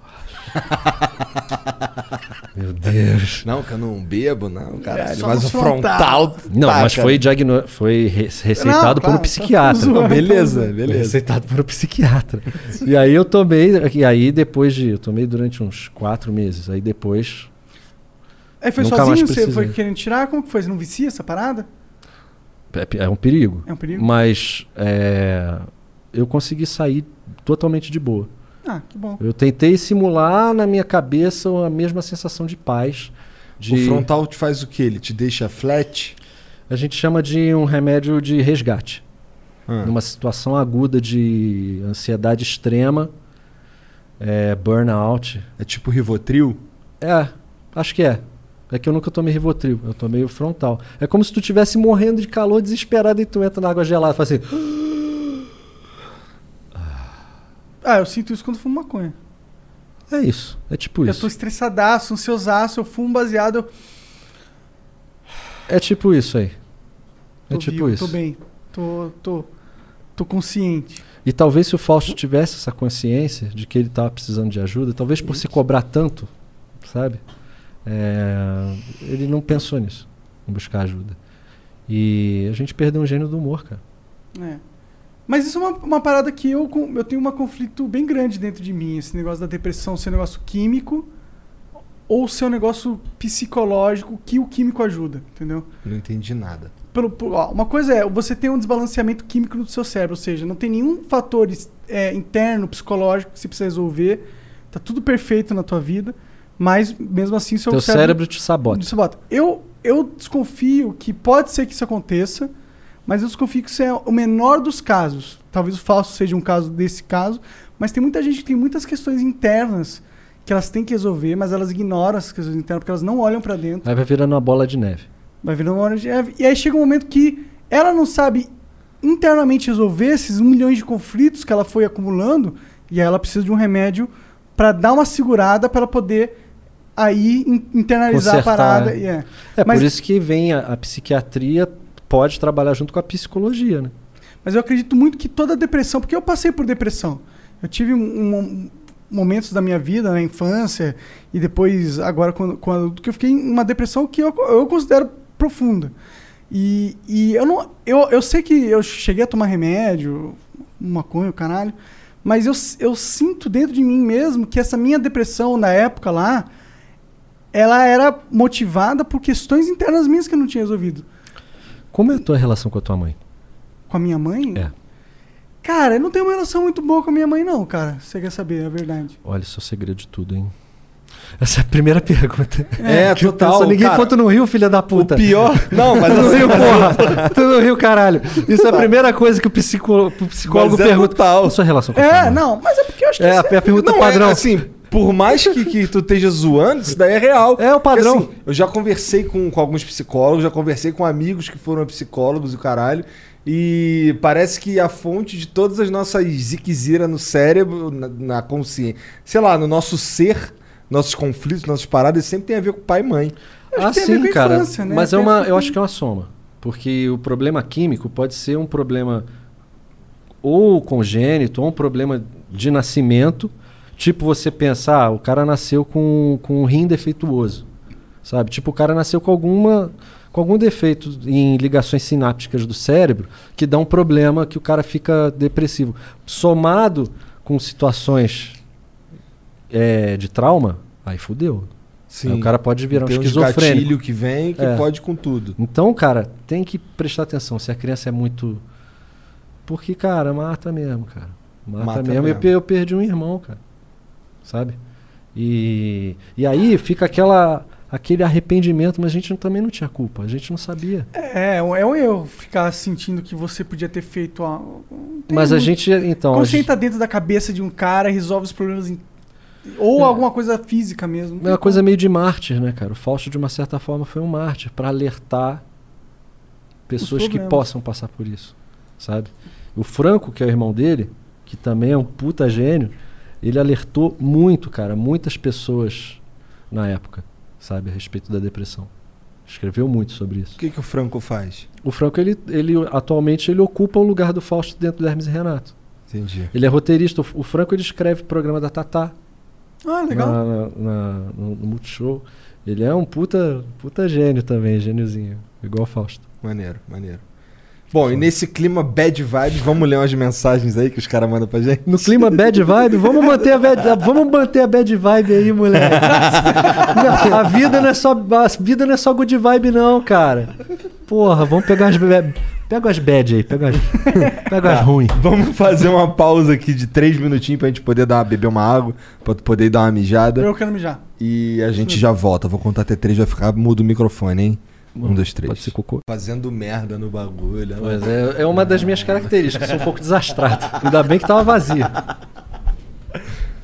Ó, o Jonathan Ryder mandou aqui, ó. Bruno, sabemos que você era fã e até próximo de André Matos. Fale um pouco da relação de vocês e o que tu acha do cenário metal no Brasil. Manda um abraço com a voz do Detonator. Puta, eu não sou detonator, né, cara? É, é o lance que a gente tenta, Aham. tenta, tenta explicar. O pessoal confunde mesmo. Pega pra mim, por favor, o, o detonator, esse aí, o DVD. Eu tenho uma prova E muito boa. Acho que o detonator, ele não é o. Ô, tá ligado? Tu vai ter que autografar essas porra pra nós, né? Nós, cara. Por favor. É, não sei se a câmera vai conseguir pegar, mas aqui, ó. Detonator e eu. De caralho. Tá aprovado. Pô, Aí, já- Tem, tem, tem mais. Tem uma aqui que eu tô tomando um esporro, cara. Do Detonator? É, porque quebrou a televisão dele. Ih, caralho. Ixi, Mas foi tu te- que quebrou? Não foi, cara, foi ele, mas eu sou, tipo. O eu bode expiatório da parada. Eu tenho que fazer tudo pra ele. E aí, eu- Deve ser tem muita paz nesse cara. Ó, Caralho, é uma TV mó veiona. tu acha que como eu ia ser o detonator, cara? Olha, eu, Eu acho que tá mais que provado aí na foto, né? não tem pois como. é, eu não né? sou, então eu não consigo. Tipo, ah, ah, metal is the law. Não sai, né? Não consigo. Eu tento fazer o detonator, sai o Scooby-Doo. Mas a minha relação com o André sempre foi muito mágica pra mim, porque o André, ele era um ídolo. Eu comecei a cantar música erudita e me interessar por, por música clássica por causa do André, sem ele saber. Em 97 eles lançaram um disco chamado Holy Land, 96, 97, e estava escrito Tem Nothing to Say. que tem Nothing to Say. Que- e tem escrito no começo do disco os naipes para uma música que ele fez chamada Crossing. André Matos, tenor. E eu tinha 15 anos. Ah, tenor, é o cara que tem a voz aguda. Aí era uma música bem erudita, assim. E aí eu fui, comecei a me interessar. Aí eu fui cantar, fazer um teste no coral comunitário do Sesc, lá de Petrópolis. E aí a maestrina ouviu. A Regina Loureiro disse: "Ah, um beijo para você, se você vir. Regina Loureiro? De Sá. Ela não era, não era parente do Kiko, mas. Tá. E aí ela falou: Olha, pela sua voz, eu acho que você é tenor, hein? Meio 15, 16, tu, tem, tu ainda é meio criança, né? E aí eu cheguei em casa, ah, eu sou igual André Matos, meio. Tu é um e a outra eu comecei a cantar. It's me! It's me! Que Aí a vizinha tinha intimidade com a minha mãe, tinha bastante intimidade com a minha mãe. Aquelas vizinhas que não batem na porta e entram. Aham. E eu tô lá cantando na sala, porra, mó. Aí a vizinha abre a porta. Ô, cantando igual, gritando igual maluco aí, ó. Para com barulho. Caralho, blau! E aí eu entrei pro coral comunitário do Sesc, aprendi Wuthering sobre Heights, música. nome dessa música. Wuthering Heights, da Kate Bush. Eu canto na live de vez em quando. E aí, difícil pra caralho. Difícil pra caralho. Difícil pra caralho. E aí, cara, eu comecei a cantar música erudita e eu entrei pro co- coral de elite, que se chama, que era o Madrigal. Que aí era um tenor, um baixo, uma soprano, um contralto. Um de cada naipe. E aí eu fiz uma viagem pra Argentina, cara. A gente cantou na Casa Rosada. Caralho! Com uma, e uma roupinha rococó. Tava lá o presidente? Não tava. É. Eram uns, uns assessores só. Mas Tá era bom. na Casa Rosada. É, porra, é do Sesc, né, bicho? Porra. Se fosse, sei lá, uma. Puta, falei mal do Sesc. Caralho! Não. Vai vir uns caras engravatados te matar. Pelo amor de Deus. Meu pai, ó, meu pai era associado de vocês. Ó, a minha irmã, tá? Eu cantei nos. Porra, cara, Sesc. Sexo, o Miguel Sesc é fala tipo no final do vídeo show pra você aqui, ó. Eu posso só, faltou Aí tu revelou a idade, hein? Porra. Essa aí, caralho. Isso porque tu não falei que eu vi o Miguel Falabella na série As Noivas de Copacabana. Aí, Esse eu vi também. Aí, entregou Nossa, esse é um também. velhão, mano. Eu nem sei o que é isso. tá? Noivos de Co- Copacabana era uma série de um, um- Era um serial killer. Ô, da hora? E caralho, cara, eu tenho umas histórias com, com o André muito legais. É, quando eu conheci ele no dia que ele foi na MTV com Rock Go, é, ele já tinha ouvido falar do Hermes e Renato, obviamente. Não existia Massacration ainda nessa época. Foi no iníciozinho de 2002. E eu falei que eu conheci, cara, a gente ficou conversando duas horas. na- era na praia. Era o MTV na praia. E aí eu falei tudo da influência e ele ficou hiper impressionado. Ele falou, nossa, eu não, eu não imaginava que alguém com a história de vocês, com esse humor tão ácido, ele tinha um, um linguajar Ele é bem culto, né? muito culto, Ah. sabe? Era muito louco porque ele vivia com a avó, acredito que isso ajudou a deixar é, o falar dele muito refinado. E ele falava com português corretíssimo. assim. Não imaginava que o pessoal de um, de um grupo de humor com humor tão ácido tirasse um músico com essa alma. Eu, meio profundo, assim, sabe? E aí depois veio o Massacration. Muita gente do metal met- meteu o pau. Né, do Massacration. Sério? eu achei curti pra caralho. assim, não, o pessoal, é, músicos Ah, tá. mesmo, com, com aquele papo Por que fato- tava tirando espaço de bandas sérias. não sei. E aí Entendi. passou uma. é, eu li uma matéria nessa no jornal, onde três ícones do metal falava isso e acho que o João Gordo e o André Matos Nunca mais o cara defendeu o Massacration. A gente tem que aprender a rir de si próprio. Ah, que bad vibes isso. Eu me senti, eu me senti representado pelo André Matos, que era o meu ídolo, Aham. entendeu? Aham. E aí teve essa ocasião, outra ocasião que eu encontrei com ele lá no Abril pro Rock, Aham. que infelizmente eu não cantei a, Pride com ele. Mas aí a vida seguiu, muito recluso, ele, ele, ele aparecia há pouco. Aí começou meu programa na rádio, na Kiss. É, e aí eu chamei ele pro programa, logo que o programa estreou, que eu queria chamar ele e tudo. E ele nutria um carinho por mim, tanto pela influência quanto tudo. E aí, cara, foi muito louco. Em 2012 para 2013, o Angra estava sem vocalista. E antes do Fábio Leone entrar pro Angra, é... Caralho, eu nunca falei isso na vida, cara. Olha aí. Da hora. Fala aqui. Foi isso, cara. Nunca falei isso, nunca vou falar. Não, cara, eu, eu olhei pro Monark e ele tomou a água mais barulhenta É do que eu fiz assim, Terra. desculpa. Brincadeira. Mas, cara, isso foi uma coisa que. Porra, foi, foi muito foda. Não vou contar. Ah, caralho. Ih, caralho. É, vai deixar a gente na expectativa. Não, mas agora tu vai contar. Não, pera aí, pera aí. Traz o taco de beisebol. Não, vou... Parou. Dá pala. Aí. Tá rindo aí, cara. Que pira. tu vai contar ou não vai contar, seu arrombado? Tem flow amanhã? Pior que não, amanhã não. Amanhã. Não, amanhã tem jogo de Não, faz, faz um extra, pô. Amanhã o Bruno fala. Ah, Aqui. caralho. Eu fiz. Nem entendi nada. Ah, tá fazendo suspense massa. Porra, cara, vocês são muito foda, cara. Calma aí, calma aí. A gente tava onde? A gente tava no lance do André Matos, que tu chamou ele pro teu programa na Kiss. Uhum. E aí o Angra, era uma época que o Angra tava sem vocalista, foi antes deles pegarem o Fábio Leone. Na linha do tempo, isso aí tá meio. tá meio errado. Primeiro, veio o caso do Angra. O Edu saiu e eles iam fazer um reality show para ver Pra quem escolher. seria o, vo- o novo vocalista do Angra. É, Houve-se até o- a oportunidade de fazer na MTV, mas não deu certo. Eles iam mandar pra internet, igual foi a eleição do Mike Mandini pro Dream Theater. Tá ligado? E, cara, eles fizeram um vídeo promocional. A gente quer saber que é a nova voz do Angra. E ficou meio entre o Alírio Neto, Thiago Bianchi e eu. A gente mandou umas demos, assim, mas como só como exemplo para todo mundo do Brasil mandar as, as vozes. né? Aham. E eu meio. Eu meio me perdi nessa. Essa pira. Queria Por muito. mais, por mais que eu fosse o detonator e tudo, o teu cérebro te cria peças, né? Eu pensei, caralho, Imagina. cara, imagina no Angra. Que louco.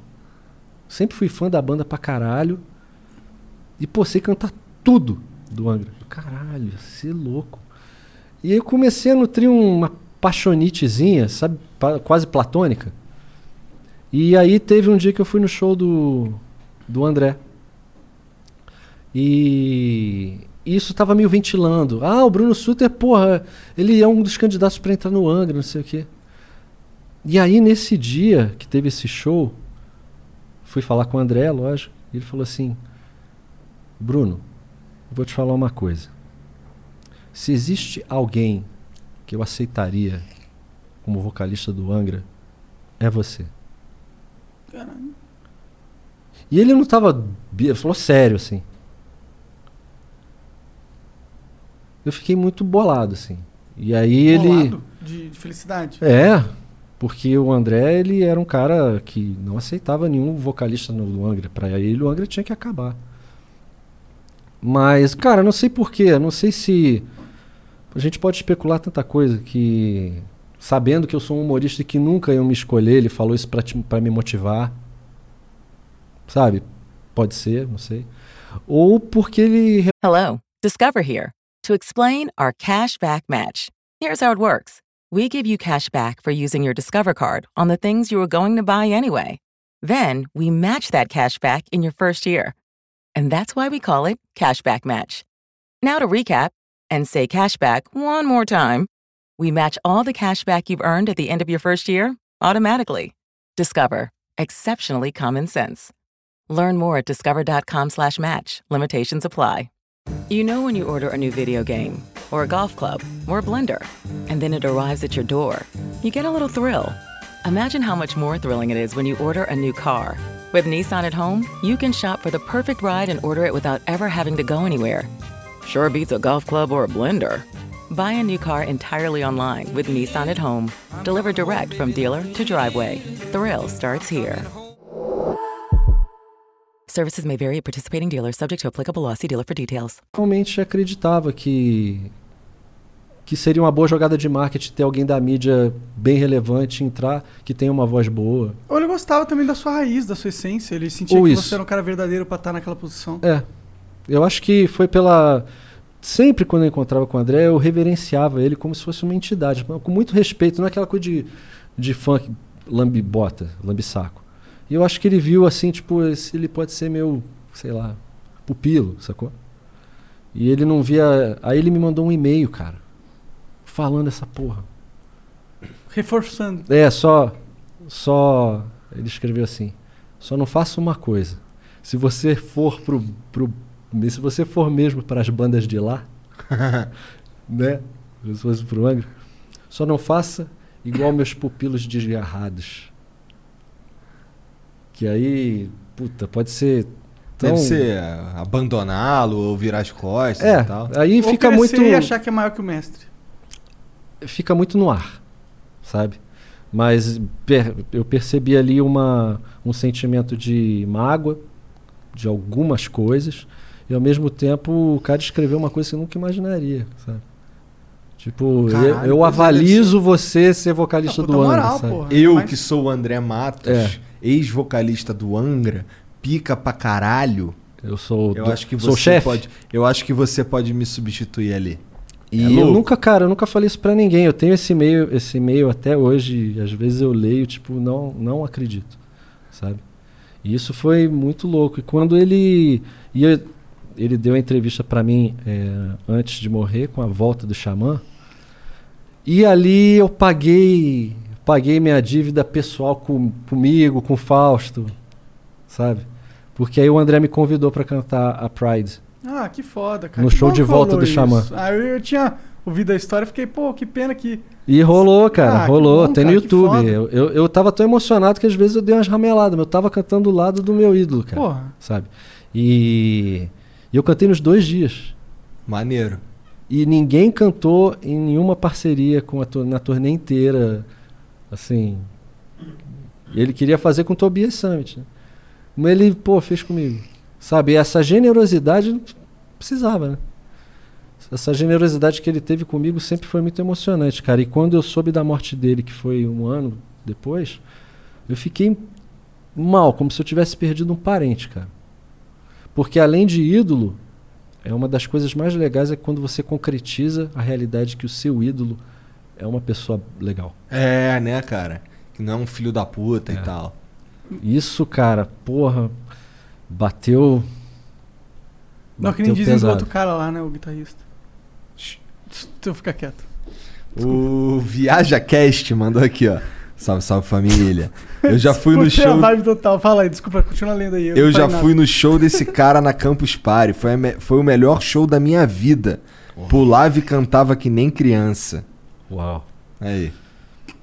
E ali era o Det- eu, eu, se eu não me engano, é, tem o show que o Detonator fez com as musas do metal e um show que ele fez sozinho.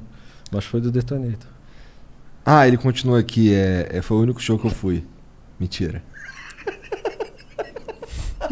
Ah, mas não sou eu o Detonator, né? É, Se dane ele, é. né? É legal ele, brother. Não é legal não, né, brother? O Samu Lucas manda aqui, ó.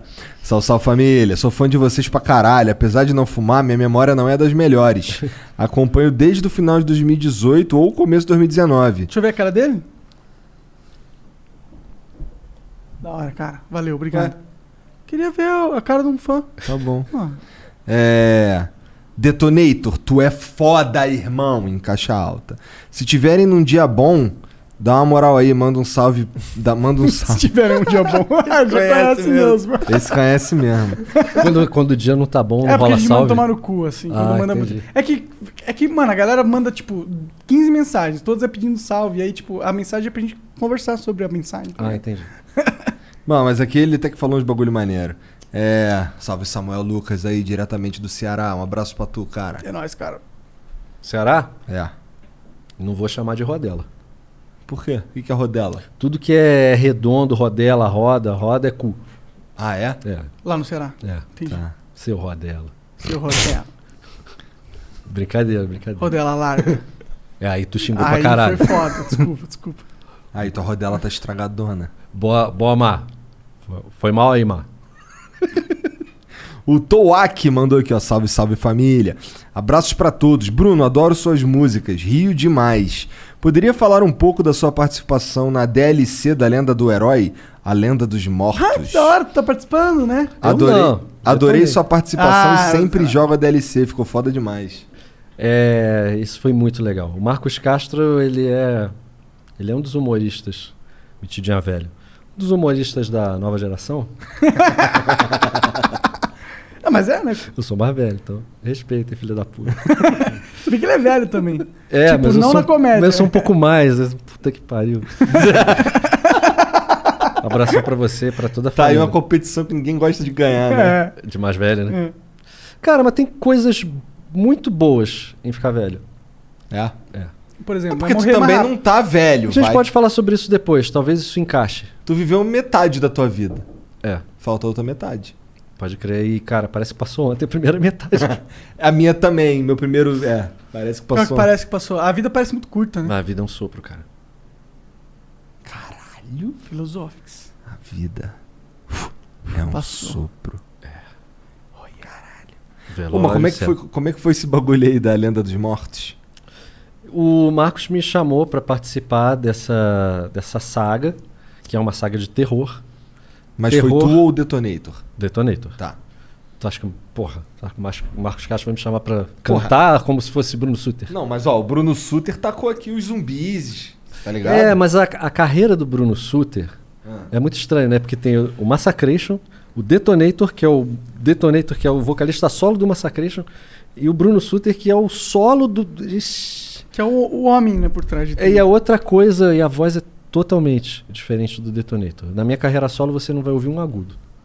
Vai ouvir uma parada mais grave, mais agressiva, um- uma coisa mais meio, sei lá, meio Bruce Dixon, assim. Pode crer. É, e as músicas é totalmente outra pegada. É heavy metal, assim, eu não gosto muito de usar, mas é sério. Tipo, as músicas são músicas de metal sério com temáticas sérias. Porque você, ah, tirando a zoeira, você é um músico, né? Você gosta muito disso. É eu só... amo, cara. Eu amo. Eu sou. Eu, eu, eu toco de tudo um pouquinho. Então eu, eu consigo fazer os meus discos sozinho. Programo a bateria, é, gravo baixo, gravo a guitarra, faço solo e canto. O último disco do Detonator, que foi o Metal Natalino, Metal Metalino, que eram músicas de metal versão Natalina. natalinas. Não, ao contrário. Músicas natalinas versão metal. Ah, verdade. Eu gravei tudo em casa em quatro dias. Um disco com oito músicas. A liberdade que, que a tecnologia te propicia, né, cara? É. Você, você consegue fazer um disco em casa, sabe? E isso E é muito seu legal. próprio- E você, eu, eu É. posso, eu posso sair com o disco todo feito em casa. Eu faço a diagramação, só não faço a ilustração. Eu chamo bons ilustradores para isso. Mas eu saio com o disco pronto, mando, mando já pronto as facas para a fábrica, imprime aí e imprime o CD. E aí na loja, rola. Na loja eu vendo. É caro pra prensar um CD? Não. Não? Não. É, hoje em dia um CD dessa com papel, com essa gramatura aí, você paga com essa quantidade de páginas, você paga uns 4 reais. Se você for na Quirios CDs. A Quirios CDs faz CDs de metal, de qualquer estilo musical. Com muita propriedade. Veja o disco de Bruno Suter. Veja a qualidade desse material. Não, eu paguei um pau demais pra esse aqui do da do álbum, né? É, porque é a fábrica que faz aqui em São Paulo. Os caras são demais, rápidos, assim, os caras fazem. Papel, o papel brilhante, as figurinhas, elas são foda. igual de da Copa, cara. Porque figurinha é um negócio Tu muito assim. gostoso, mano. É. Ele é muito nostálgico. É, lembra mesmo. E a ideia foi essa. Então, é essa liberdade pra gente fazer, poder fazer música sozinho é, é ótima e eu consigo criar três carreiras, né? As vozes dos últimos discos do Massacration foi gravado em casa. E agora tá até dublando os negócios. Quer dizer, O não cara, sabemos, não porra. sabemos, não sabemos. Não, eu dublo assim. Pode ser que é- sim, é- é- é- Fairtail, né? Profissionalmente, estamos no Fairtail. É. Ó, em breve aí, ó, vou tá, vou tá falando aí. E o Fete é um ótimo anime, cara. É. É um ótimo anime. Tá, tipo, ele, ele é longevo, tá ligado? Eu queria mandar um grande abraço pro Rodrigo Rossi, que é o cara que me trouxe pro, pra esse projeto. Te agradeço muito. Um dos maiores cantores de heavy metal, canta pra caralho. É? Valeu, Rodrigão. Salve, Bruno Rossi. Rodrigo. Rodrigo Rossi. mais uma, mais uma, Tem mais que parar uma. com isso, cara. Olha, vai voltar essa porra. Segurando aqui. Muito louco, hein, cara? A gente, eu, eu respondi do que tu perguntou. Aham, sim, sim, sim. Sim, sim, sim. Tem mais pergunta aí, João? Tem, pô, tem, tem, tem, tem. O Luiz Matei mandou aqui, ó. Salve galera do Flow e Bruno Suter. Acompanho você desde o Hermes e Renata. Assistia seus quadros escondidos da minha mãe até o dia que ela flagrou e me deixou de castigo. KKKKKK. Você já fudeu muita infância aí, cara. Época boa demais. Grande abraço. Várias Salve mães direto de você. Londres. Olha, de Londres, tá É. vendo? Às vezes eu encontro com pessoas na rua e falo assim: Você é fã do, do Hermes Renato? Sou fã do Hermes Renato. Que legal. Qual a sua profissão, meu filho? Aí eu falo: Ah, sou advogado. Que bom, tá vendo? Sua mãe falou que você ia virar um marginal vendo aqui, você virou um cidadão de bem. Se bem que é advogado, né? Mais ou menos. É, Digamos que eu poderia ter usado, sei lá, um professor. É. É, qualquer tinha que- profissão. É, menos filho. advogado ou político. É. Can- Tu tem que botar. Quem sou eu pra falar de, da tua carreira, entendeu? Tá- O Detonator. O Detonator, ele tinha que botar no repertório dele uma música um pouco. Se bem que ele jamais faria isso. Ele jamais cantaria Está chovendo, freira. Aleluia. Cara, ninguém, só nós entendemos, né? Ou então assim. É. No confessionário. Me conte seus pecados. No confessionário. Me conte seus pecados cabeludos. No confessionário. Não vou falar para ninguém. No É o Padre Gato. É uma pegada. Porra, cara, esse programa vai ter 15 horas, cara. Ah, não tem problema. A história do Padre Gato é por minha causa. Porque você era padre? Eu. Não. Caralho, eu falei que o cara é gato. A minha, né? pre- a minha primeira esposa, a Adriane, eu fui eu fui casado com a Adriane 18 anos. Beijo, Adriane. E, cara, a minha ex-sogra era a Dona Ivone. Eu não vou contar isso, não. Ah, vai. Agora tu vai, porra. E a Dona Ivone achava o padre muito gato. A gente tava todo mundo na ceia de Natal. Uhum. Ceia de Natal. Estavam todo mundo na família, é, só mulheres, né? O pai da, da Adriana é falecido. Só mulheres, eu e o meu concunhado, vendo o DVD do Padre Fábio de Mello. Naquela época que ele tava gato. ele tava gato, meu irmão, fazendo. Até eu que sou homem, o cara tava bonito. Aí o que aconteceu? Tava cantando sem batina. De, de casaco de couro. Igual metaleiro. Igual sertanejo. Com, com casaco de couro, sem batina, com a roupa colada. Bonito. Pô, bonito pra caralho. O cara começou. Pode até parecer fraqueza, que seja fraqueza então. Porra, aí as minhas, a minha sogra, minhas. Ai, mas que padre lindo. Que puto. Que puto, que puto, porra. Tô lá comendo. Porra, que padre lindo. Padre lindo. As mulheres tudo coroa. Um padre, cara, sem batina. Porra. Não, cantando, pô, você até pode ser parecer fraqueza, seja fraqueza. Caralho. é verdade, tá tudo Tá errado. tudo errado. mesmo. Ele Aí- tinha que tá cantando, tá chegando freira. Cara, e cara, tinha sido um dia meio difícil, acho que eu tinha brigado com a Adriana, tava meio cozido. Tá tudo errado. Falei exatamente, tá tudo errado. Tá tudo errado. De repente, cinco mulheres. Você é o inimigo número um. É isso. Tá errado, porra. Ele não é padre? É. Cadê a batina dele? Não tá de batina? Pô, pode ser fraqueza, pode ser fraqueza então. O que tá acontecendo? E aí, a, a Dona Ivone, acho que ela tava meio brigada com o concunhado, que era o Marcelo, e ele é meio grosseirão. E ela já tava meio puta com ele, aí ele falou assim: Você é um padre playboy. Porra, cara, Dona Ivone, pô, a matriarca da família. Tá bom, tá bom. Acabou. Não vamos ver nada. Desligou a televisão, cara. Ficou um puta de um silêncio, cara. Na ceia de Natal, cara. Caralho. Porra, eu me senti um merda, né? Porque eu que criei a situação, né? Eu, puta merda. Aí a Adriane, tá vendo, Bruno, o que, que você fez? Tá vendo o que você faz? Cara. Isso lá em Petrópolis. Aí veio a Adriane e eu, porra, com um bode, né, cara? Viagem inteira de carro, seis horas de carro. Puto. E o puto. Porra, Tu padre onde? Fábio. Tu morava aqui? Aqui já. Porra, esse padre Fábio de Melo, porra, me fodeu, cara. Puta que pariu. E aí depois a gente ficou bem, eu fiquei com isso na cabeça. Aí eu cheguei com os caras. Aí eu fiz esse roteiro, falei com, falei com os caras a história toda, eles morreram de rir e saiu na hora o roteiro do Padre Gato. Muito foda. Caralho. Que é um padre e que é gato. Muito gato. Igual o padre Fábio de Melo. É. Ele é padre. Ele é gato. Ele não tinha feito um. Ele é o padre. Ele é o Padre Gato. Aí ele imitava o Justin Timberlake É, dançando. Que era o Fausto que fazia, cara. Uma lentezinha. Uma lente azul. Muito E foda, aquele cara. assim. é, não, Como não? Mas essa aí eu não. Ah, Foda-se. O padre Fábio de Melo tinha feito uma. É porque fala de Padre Gato, eu lembro do. Eu lembro do. Jesus humilha Satanás. Esse já é uma Madafoca. Esse é da Madafoca. Oh, yeah. Aí Ah, é? Satanás Vocês fugiu. fizeram isso? É, eu era, Nossa, eu viciei nisso durante um eu era o. Jesus e o Paulinho Serra era o capeta. Nossa, eu assistia muito, eu ficava cantando. Esse clipe é muito idiota. E o Bento fazia o rap.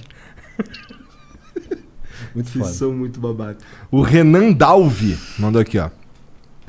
Salve, salve família. Toda vez que o Detonator vem pra Vitória no Espírito Santo, eu faço cosplay dele.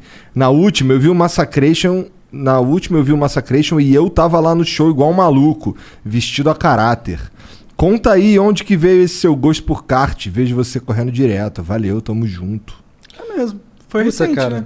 Foi, foi recente. Comecei a andar em 2018 e começar a correr campeonato em 2019. Mas sempre gostou. Acompanhar a Fórmula 1. Cara, eu sou fanático por Fórmula 1. Eu vi meu pai né, vendo corrida do Piquet. Eu ficava puto, porque assim, eu só Ficava? podia jogar videogame no fim de semana.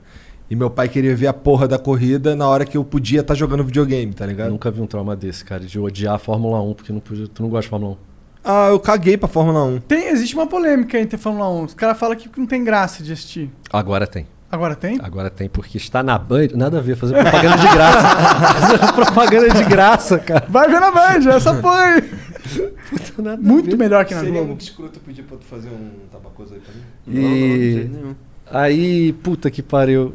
Fórmula 1 é muito foda. Mas, ô, mas me, me explica, qual que é a pira de quem gosta de Fórmula 1? Esse é o personagem que eu tô fazendo. Que eu tô, tô aqui com vocês, aqui conversando. E eu tô começando a criar um personagem novo. Que é qual? Maconheiro. É lógico. é meio assim, né? Que eles é fazem. mais ou menos assim, ri É, de tudo. É. sim, sim, ri de Maneiro. tudo. Pode crer. Mas tem que ficar burro igual eu, ainda tá muito inteligente. Para com essa porra. A pergunta tabuada pra mim, vai dar merda. Eu só sei uma dica, você que vai fazer o Enem. Aqui é estrada de terra direto. Você que vai fazer o Enem, a pergunta de tabuada mais difícil de todas é 8 vezes 7. 8 vezes 7 é foda, cara. Cara, é 7 é simples de você lembrar. Meu nome é Enéas, 56, 56. O Enéas, o número do Enéas era 56. Eu lembro. 8 vezes 7 é 56. Caralho. Cara, obrigado. Pensou no Enéas, tu vai saber quanto que é 8 vezes 7 até o fim do seu Como é que você chegou a essa conclusão, cara? Foi uma. Sabe, epifania. Michelangelo, assim, quando ele falou, "Ó, vou fazer a, a Sistina. É, eu Nunca só mais sei, o Enéas. Caralho, o número do Enéas é 56, cara. Que e 8 igual- vezes 7, caralho! Eu tive uma epif- epifania, cara. Foda. Foda. Corta pra ele no soletrando. Mentira, soletrando. É, vai chegando, vai chegando o final, o rendimento vai caindo. Tá acabando a gasolina. É, ou tem muita gasolina. Pode Bom, a, o, a Tribe mandou aqui uma Salve, propaganda. Tribe! Um Salve pra Tribe. A Tribe é muito foda. Como é que é a Tribe? Pô, a Tribe, cara, é uma empresa de programa. Tipo, ela ensina a programar. Você Mas- merchan? É merchan. Tá. É merchan, merchan. Ok. É que eles, eles, eles patrocinam a gente direto. Aí Sim. Eles mandaram uma mensagem merchan aí. Aham. O que conta como merchan. Mas Mas, eles- quando tá dentro do programa assim é legal. É, Tu não, nem mas- percebe. É que eu que. Desculpa. Pô, tu é chatão tu, mano. Tu É. fudeu com o esquema aí. Porra, foi mal. Tu tava Ah, querendo agora eu criar vou ter que coisa ser chatão fazendo merchan. Ah, Tribe! Não, mas falando sério, eles- eles são uma empresa de, progra- de escola de programação online. E o negócio muito foda deles é que se você é, com- é, aplicar, tem uma bolsa para pessoas que têm que são pa- parecem talentosas e elas podem estudar lá e elas só pagam se elas saírem com emprego. Maneiro.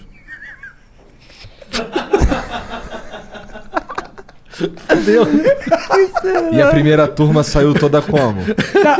A primeira turma que eles fizeram, todos saíram com emprego, mano. Saíram.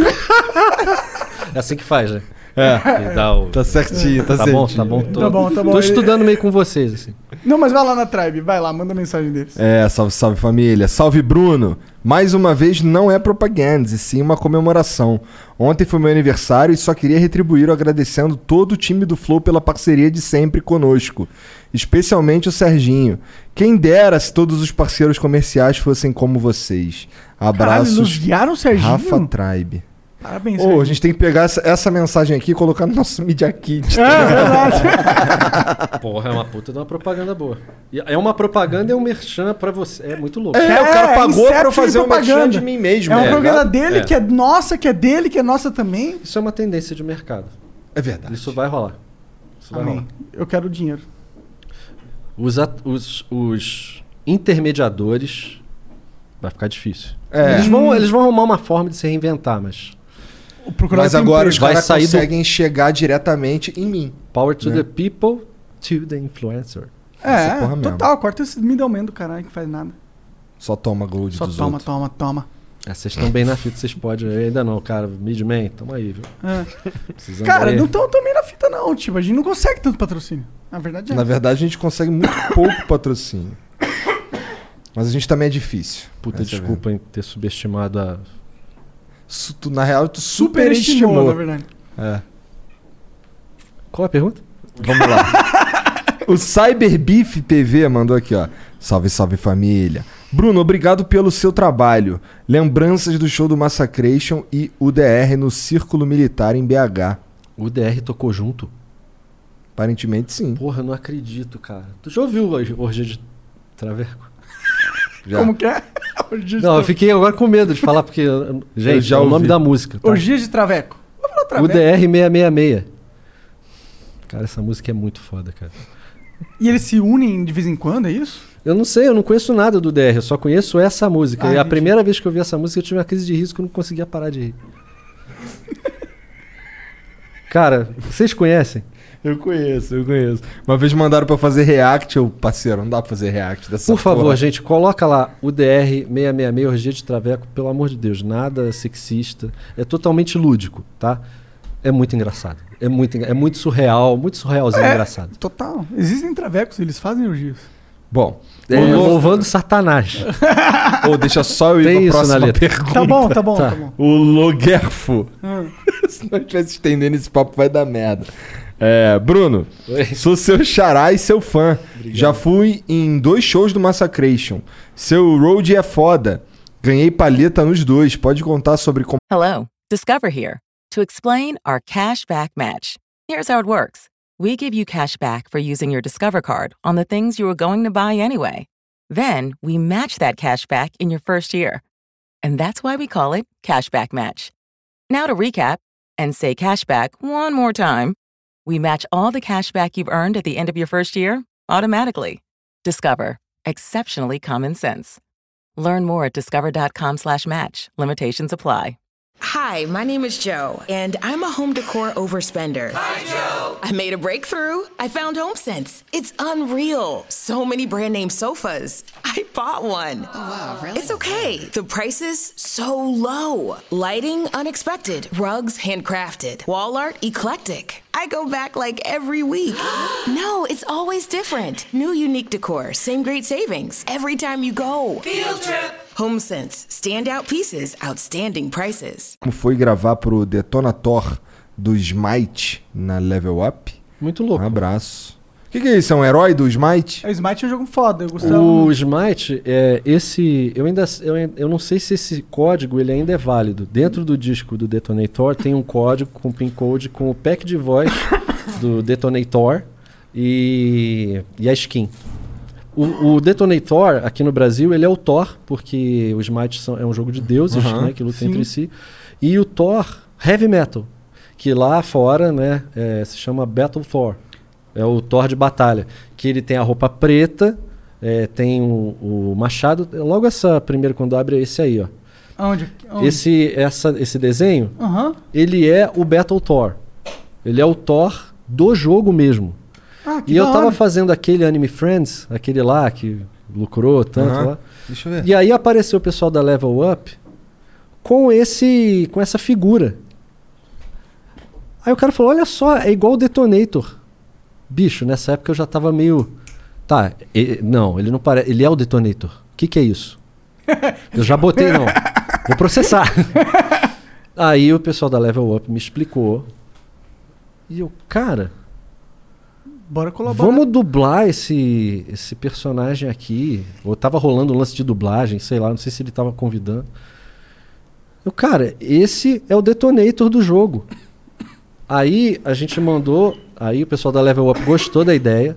A gente fez um vídeo pro pessoal de lá dos Estados Unidos. Eles amaram a ideia e eles autorizaram que no Brasil o personagem vestido com roupa de heavy metal se chamasse Detonator. Ah, que é o Thor caralho, Detonator. que da hora, mano. Então aqui ele chama Caralho, Detonator. estamos falando dessa porra 10 minutos, só agora ele entendeu. Mas eu tô repetindo porque eu tô ligado que tá assistindo no final mim tá já. É, já muito- Aí eu tô explicando duas vezes pra ele Não, já. muito foda, porque eu joguei, eu joguei Smite durante muito tempo. É mesmo? Aham, e eu adorava o jogo. Ah, vê se a skin ainda funciona, cara. Pô, Mas com é. certeza. Cadê o código? Eu queria falar o código pra dar alguém, o código pra alguém. Tá, tá aí dentro. É dentro? É igual um disco. Tá aí dentro. Isso é o. Não, esse é o CD. Puta que pariu. Desculpa, tô, tô estragando, foi mal. O começo tava tão, tava tão Tá bom o começo. aí dentro tem um cartãozinho. Caralho. É, não, você não pode esperar mais, Tu mais tá- do que duas horas tu não já tá, se Tu não tá acabou. ajudando, cara. Tu não tá ajudando. Faz isso Olha lá, não, o código. cara. Nossa, tava- o código é gigantesco. Vou aqui, ó. tava- Se alguém pegar, tá aí. Vai lá no Smite. Caralho. Tá, isso aqui eu já li? Acho que sim, já. Ah, vai tomar no cu. é assim que faz, já.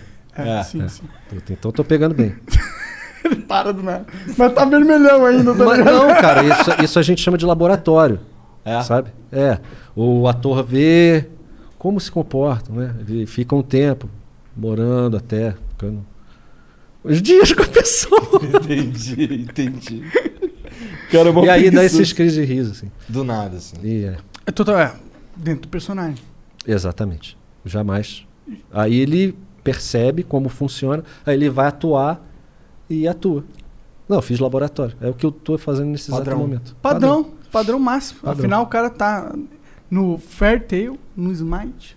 No Dragon Ball, Dragon Ball cantando. no Bob Esponja. Um com umas pouquinho. vozes aleatórias. dos- Tem o jogo Heavy Metal Machines, o Detonator ele é o narrador do Heavy Metal Machines. Sério? É. Eu tô ligado, você é um MOBA de carro. É. Tô ligado. O Detonator ele é o narrador. Maneiro. Detone Então- tá só os mobile, né? Cara, é uma felicidade muito incrível você conseguir renovar o teu público por gerações, sabe? É, o trabalho que eu faço com o Detonator, ele começa no Massacration no Hermes e Renato. Então tem o cara que é fã de Hermes e Renato com a, com a nossa idade, 35, 40 anos. Tem o filho dele que é fã porque viu o Detonator no Anime Friends, sacou? E pega o irmãozinho mais novo porque viu o Detonator no Heavy Metal Machines, no Smite, no Campeonato Mundial de Fortnite, que eu fui lá de Detonator. Que foda, mané. Sabe o Tifu? Tô ligado, aham. O Tifu chegou pro Detonator assim. Take a picture of me, please. pra tu ver como o Detonator é foda, cara. O Tifu pediu pra tirar um, E é um gringão, foto. ele não tá interessado no Ele é contexto. um streamer pica pra caralho Pica. de Fortnite. Pode Pica crer. pra caralho. E, é- e o cara quis tirar foto com o Detonator, pra tu ver como o Detonator... Tem presença. É. Então já são três gerações que o Detonator tá aí. É o cara que bota comida na minha casa. E que sejam 4, 5, 6, 7. Tu é o faz tudo do Detonator, eu li ali no, no Sou. kart. Para pra pensar. Eu vendo na loja online. Quem vai levar no correio? O Bruno, que não, não vai é o ser, Detonator. Pois é. Eu tá na loja vendendo. Quem que tá vendendo? O Bruno. Quem trabalha pra quem? Com certeza é o Bruno que trabalha pro Detonator. É isso aí. Salve Detonator. Fazer um flow. Ué, qual é? tu acha que tu consegue o contato do Detonator pra gente chamar ele pro flow? Vocês não trabalham com cachê, né? Não. Infelizmente. Não. Imagina esse cara aqui. Rolar não. De Detonator. Fantasiado. Esse Falando cara- assim, não mó tempão. Eu sou o Detonator, cara. Tu não, tu não, não tá ligado. O Detonator é. Ele o Detonator chega lá embaixo. O Detonator vai entrar, vai fazer o programa todo, vai esculachar vocês, tudo vai embora e vai embora. Temos que chamar o Detonator aí. É, Ah, vai é- ser curta a entrevista, acho. Tudo bem. Só o fato de ter o Detonator. Meia hora, É, no máximo. A gente anunciou que, que o Bruno, né? Que você ia vir aí, e os caras falaram, pô, tinha que trazer o Detonator, cara. É uma coisa do que Bruno, eu pô. é uma coisa que eu passo, mas é o Detonator me disse que eu preciso valorizá-lo.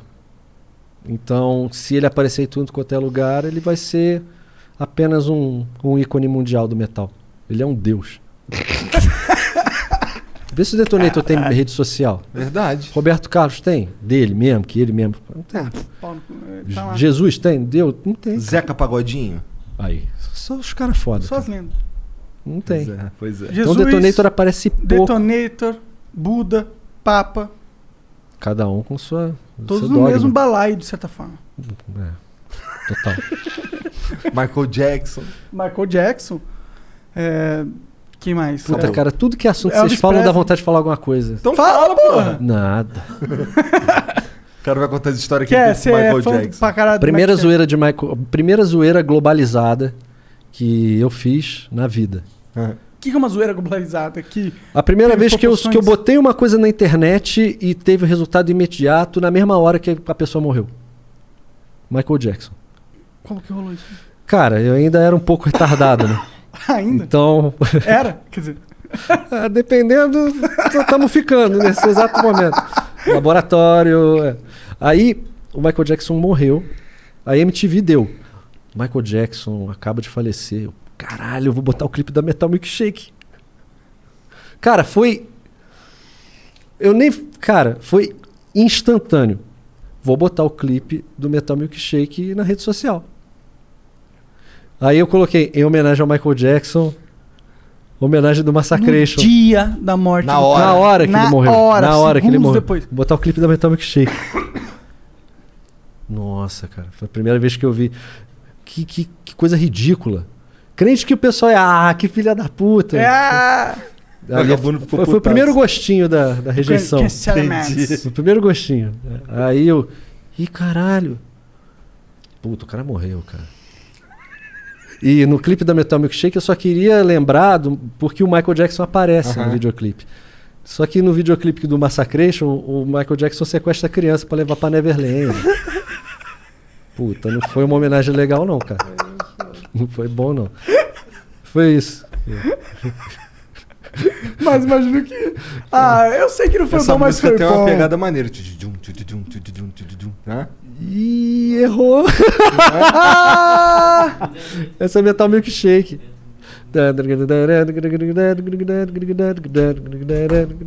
Pô, tu não espera ele- que eu lembre o nome das músicas Não, é também. aquele que ele fala o nome das músicas. Hot Dog! Milkshake! Ah, não, tô ligado. Essa é Metal o Milkshake. clipe é num parque de diversões. É. É, verdade, verdade. Que era, a verdade, gente fez verdade. como se fosse Neverland. Calma aí. Tem o Michael Jackson aí, no DVD do Massacration. É. É, esse DVD ele é o último produto do Massacration, né? Ah, eu confundi com é Let's. Ride to the Metal Land. Que também é um grande hino do metal. Metal Blue Blue, caralho. É, é, essa daí. Olha, eu quero deixar uma última mensagem. Uma última mensagem, mas uma mensagem Pau no cu desses caras que quer controlar a piada.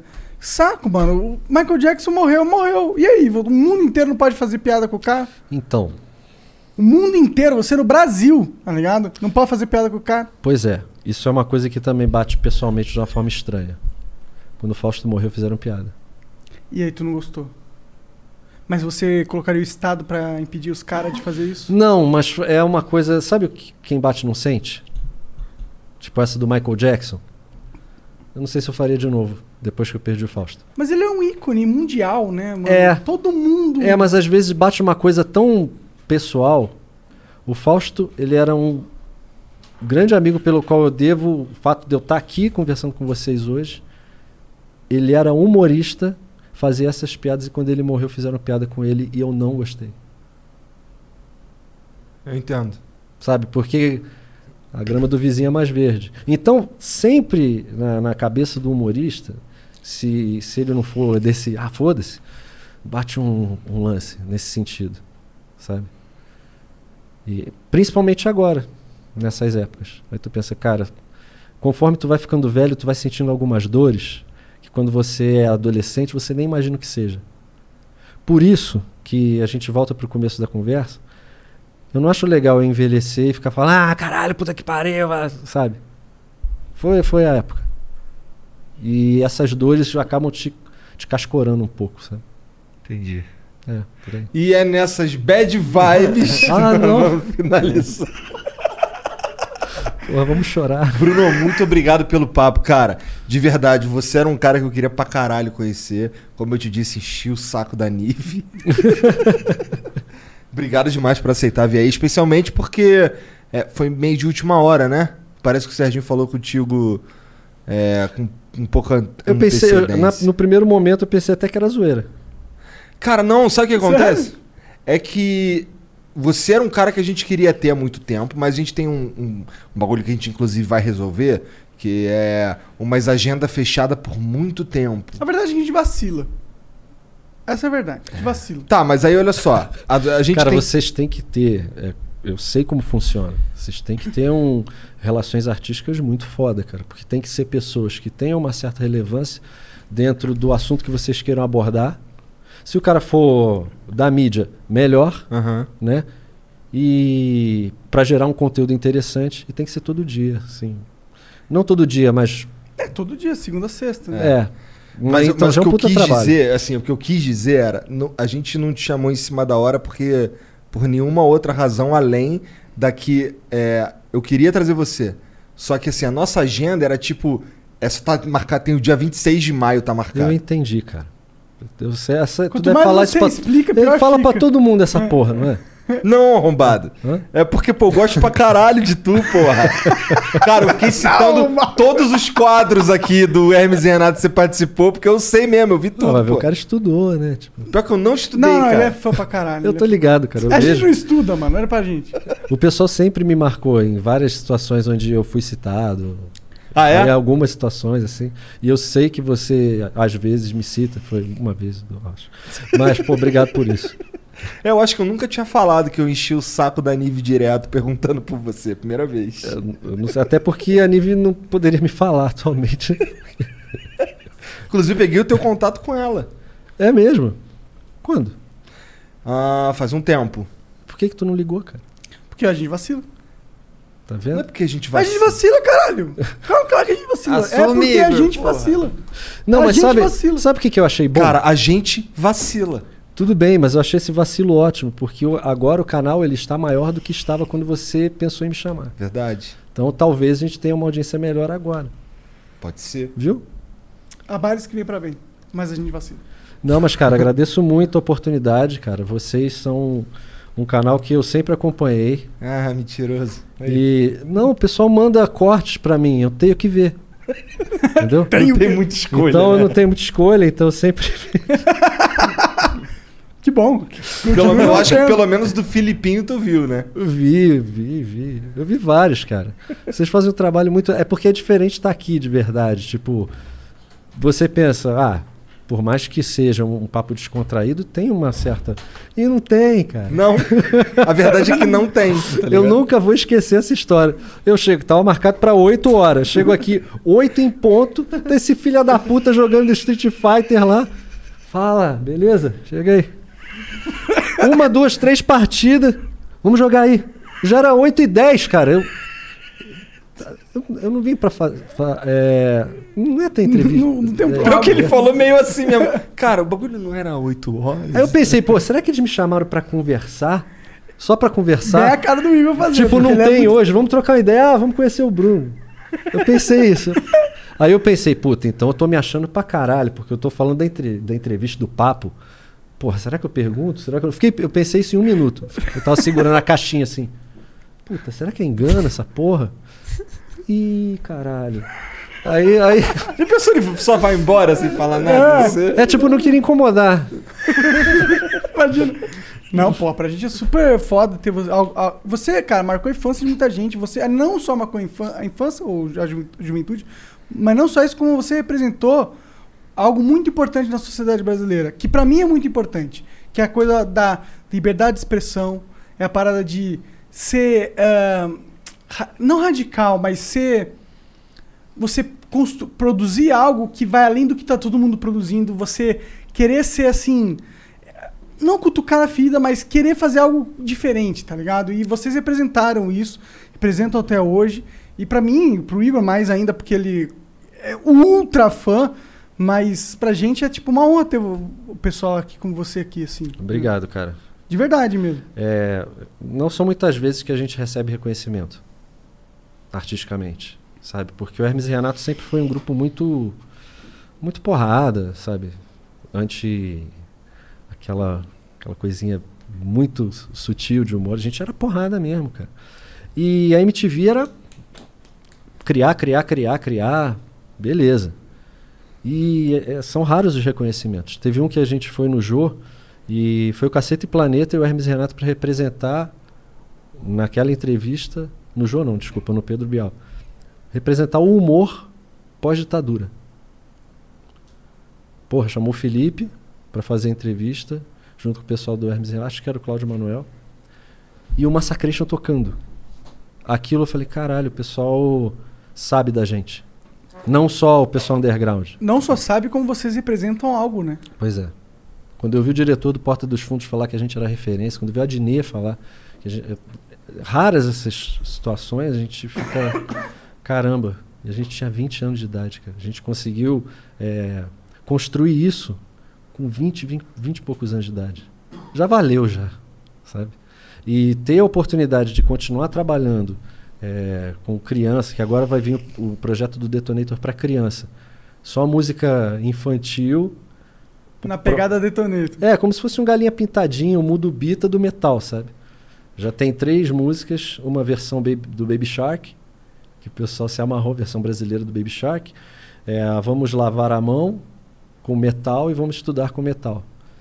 Então agora eu vou fazer um projeto do Detonito para criança, que é o pai que era fã do Hermes e Renato, sabe? E po- poder ter essa possibilidade de renovar o público é muito maneiro, cara. Tá dentro, inserido no universo de games, no universo de anime. Pior que esse Ah, bagulho que tu faz, na real, é inteligente pra caralho, porque o, o Detonator, como ele é o Detonator, Ele pode fazer ele qualquer pode coisa. fazer qualquer coisa. É um personagem, né? Ele tem uma vida forte. Ele e tem uma única, vida isso- própria, é. cara. Eu já não considero ele um personagem. O Detonator poderia ser um personagem imortal.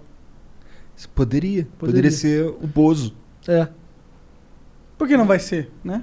acabei de pensar. Tá até, até hoje, né? O detonator. Vai que, porra, Tava li, me licencia tocando pro, licencia pro mundo essa porra. Podia, né? Que você vai me fazer feliz. Em todo país tem uma língua que não é inglês, tirando as línguas inglesas, que tem o embromation, que o metal, o- o- um detonator na América Latina ia ser do caralho. É mesmo? Um detonator Aí, ó. na Itália ia ser do caralho, porque é a mesma ideia. O cara, o pessoal lá não fala inglês e gosta de metal. No Japão. É, Sim. já tá. Ô, no É, Japão universal aí, ó. total. Caralho, dá pra licenciar. Imagina um Detonator japonês. Puta. Detonator. Já, já nasceu sem peru. Aí pega um ator. Cancela o Igor. Salve, salve, Japa. Cancelado. Amanhã a gente vai perder todos os patrocínios. Eu não ri disso, eu ri de. Eu tenho doença do riso, igual ao Coringa, tá? Eu não ri disso. É Tourette. É, é Tourette. Merda! Droga, merda! Droga, porra! Eu não falei do Tourette como se fosse uma brincadeira com a síndrome de... Não, isso foi South Park. South Park. South Park. South Park do, do, do cara que tem Tourette. Eu não sabia o que, que era Tourette na época. Pô, mas daí então tu tá botando a culpa nos, nos canadenses. Puta, cara, não, ó, Canadá. ó, vocês são um país, ó, porra, país que é, porra, uma, uma árvorezinha, porra, é paz, é natureza. Tamo aí, ó. Vocês Mas é o panqueca. lado britânico ou o lado francês que você tá falando? Ah, você tá tirando o lado britânico, né? Porra, aí o que aconteceu? O rei morreu. O rei morreu. Então Não escolhe tem nenhuma direitinho. semana que o rei morreu. É. Tu fala um lance britânico. Fudeu. Já não- É a gente já não entra na Inglaterra. É verdade. Cancelado aí. Pode falar. Pô, o cara morreu faz uma semana. Não bota a palavra na minha boca, não, cara. Foda, foda. Cancela Mas, Brunão, obrigado demais pelo papo, foi muito foda, cara. Obrigado, eu que Obrigado por vir aí de verdade. Precisando- Desculpa aí pela demora ali embaixo por causa do flipper. Deixa É eu eu fazer ta- a máscara do detonator pra acabar. É que eu tava Tá, batendo. me dá a tua aí mesmo. É que eu tava batendo numa vítima que nunca vem aí, pô. E aí eu tava. E no videogame. É, é. O pessoal tá acreditando em tudo hoje em dia. Não, dando várias espadadas. Máscara do Detonator, ó, a máscara do Detonator. A tua máscara, você tá usando a tua máscara, meu amigo, há mais de um ano. A tua máscara já tá puída, já tá fudida, já tá entrando um buraco, já tá entrando a Covid na tua cara. A máscara do Detonator, ela tem pano duplo. Pano duplo o que, que é? Ela tem duas camadas de proteção para que o coronavírus não entre no seu nariz, na, na sua boca, tá? Além dele ter um, um design incrível, porque ele vai do nariz até. Foda-se, vou botar aqui depois tu lava, tá? Tá. Você coloca aqui, ó. Ela é a única máscara que tampa do teu nariz e faz plástica em você. Ó, tá vendo o papo aqui, ó? Aham. Ó, ó o papo aqui, ó. Sumiu. Cadê o papo, bicho? Emagreceu 10 quilos. Emagreceu 10 quilos e tem outra. Máscara do Detonator. Você se protege e protege as pessoas da sua cara feia. Cara, assim de máscara tu fica parecendo, sabe quem? Quem? Celso Russomano. Puta que pariu, Caralho! Caralho! Porra, não! Tirou cara, tudo. não, Nossa, não, essa não. foi longe pra caralho. Porra, cara. Valeu aí, pessoal. Eu pensei que eu ia sair ileso daqui. Caralho. Não, fui lá no podcast, os caras me chamaram de Celso Somano. Porra, feio pra, feio pra cá. Celso, So- você não é feio. Você. Tchau. Tchau, galera. Obrigado. Obrigado Bruno. Detonator.com.br. Compra essa máscara, pelo amor de Deus. Tá vendendo porra nenhuma. Só minha mãe comprou. Vendeu 11 máscaras, minha mãe comprou 9. Caralho, eu compro a máscara lá. É, compra lá. Detonator.com ou Bruno Suter. Detonator é Não, mais detonator.com.br E brunosuter.com. ou brunosuter.com. Detonator- Frete grátis, hein? Brasil inteiro, hein? Porra, frete grátis pro Brasil inteiro. Sou foda nos Tu correios. é mesmo. foda mesmo. Sou Foda nos correios. A gente passa o maior sufoco pra mandar nossos bagulhos. Depois me aqui. ensina essa, essa magia aí, mano. Aí vai ter que me chamar de novo. Hum. Valeu, chat. Obrigado pela moral. Boa noite. Valeu, Até galera. segunda. Tchau. Joe didn't talk to a mattress firm sleep expert. And when hunger led him to the deli, junk sleep left his wallet at home. Oh? Leaving Joe checking every single pocket. No, no, uh. Twice. To the frustration of everyone in line. For the type of sleep that makes wallets unforgettable, head to Mattress Firm and unjunk your sleep today.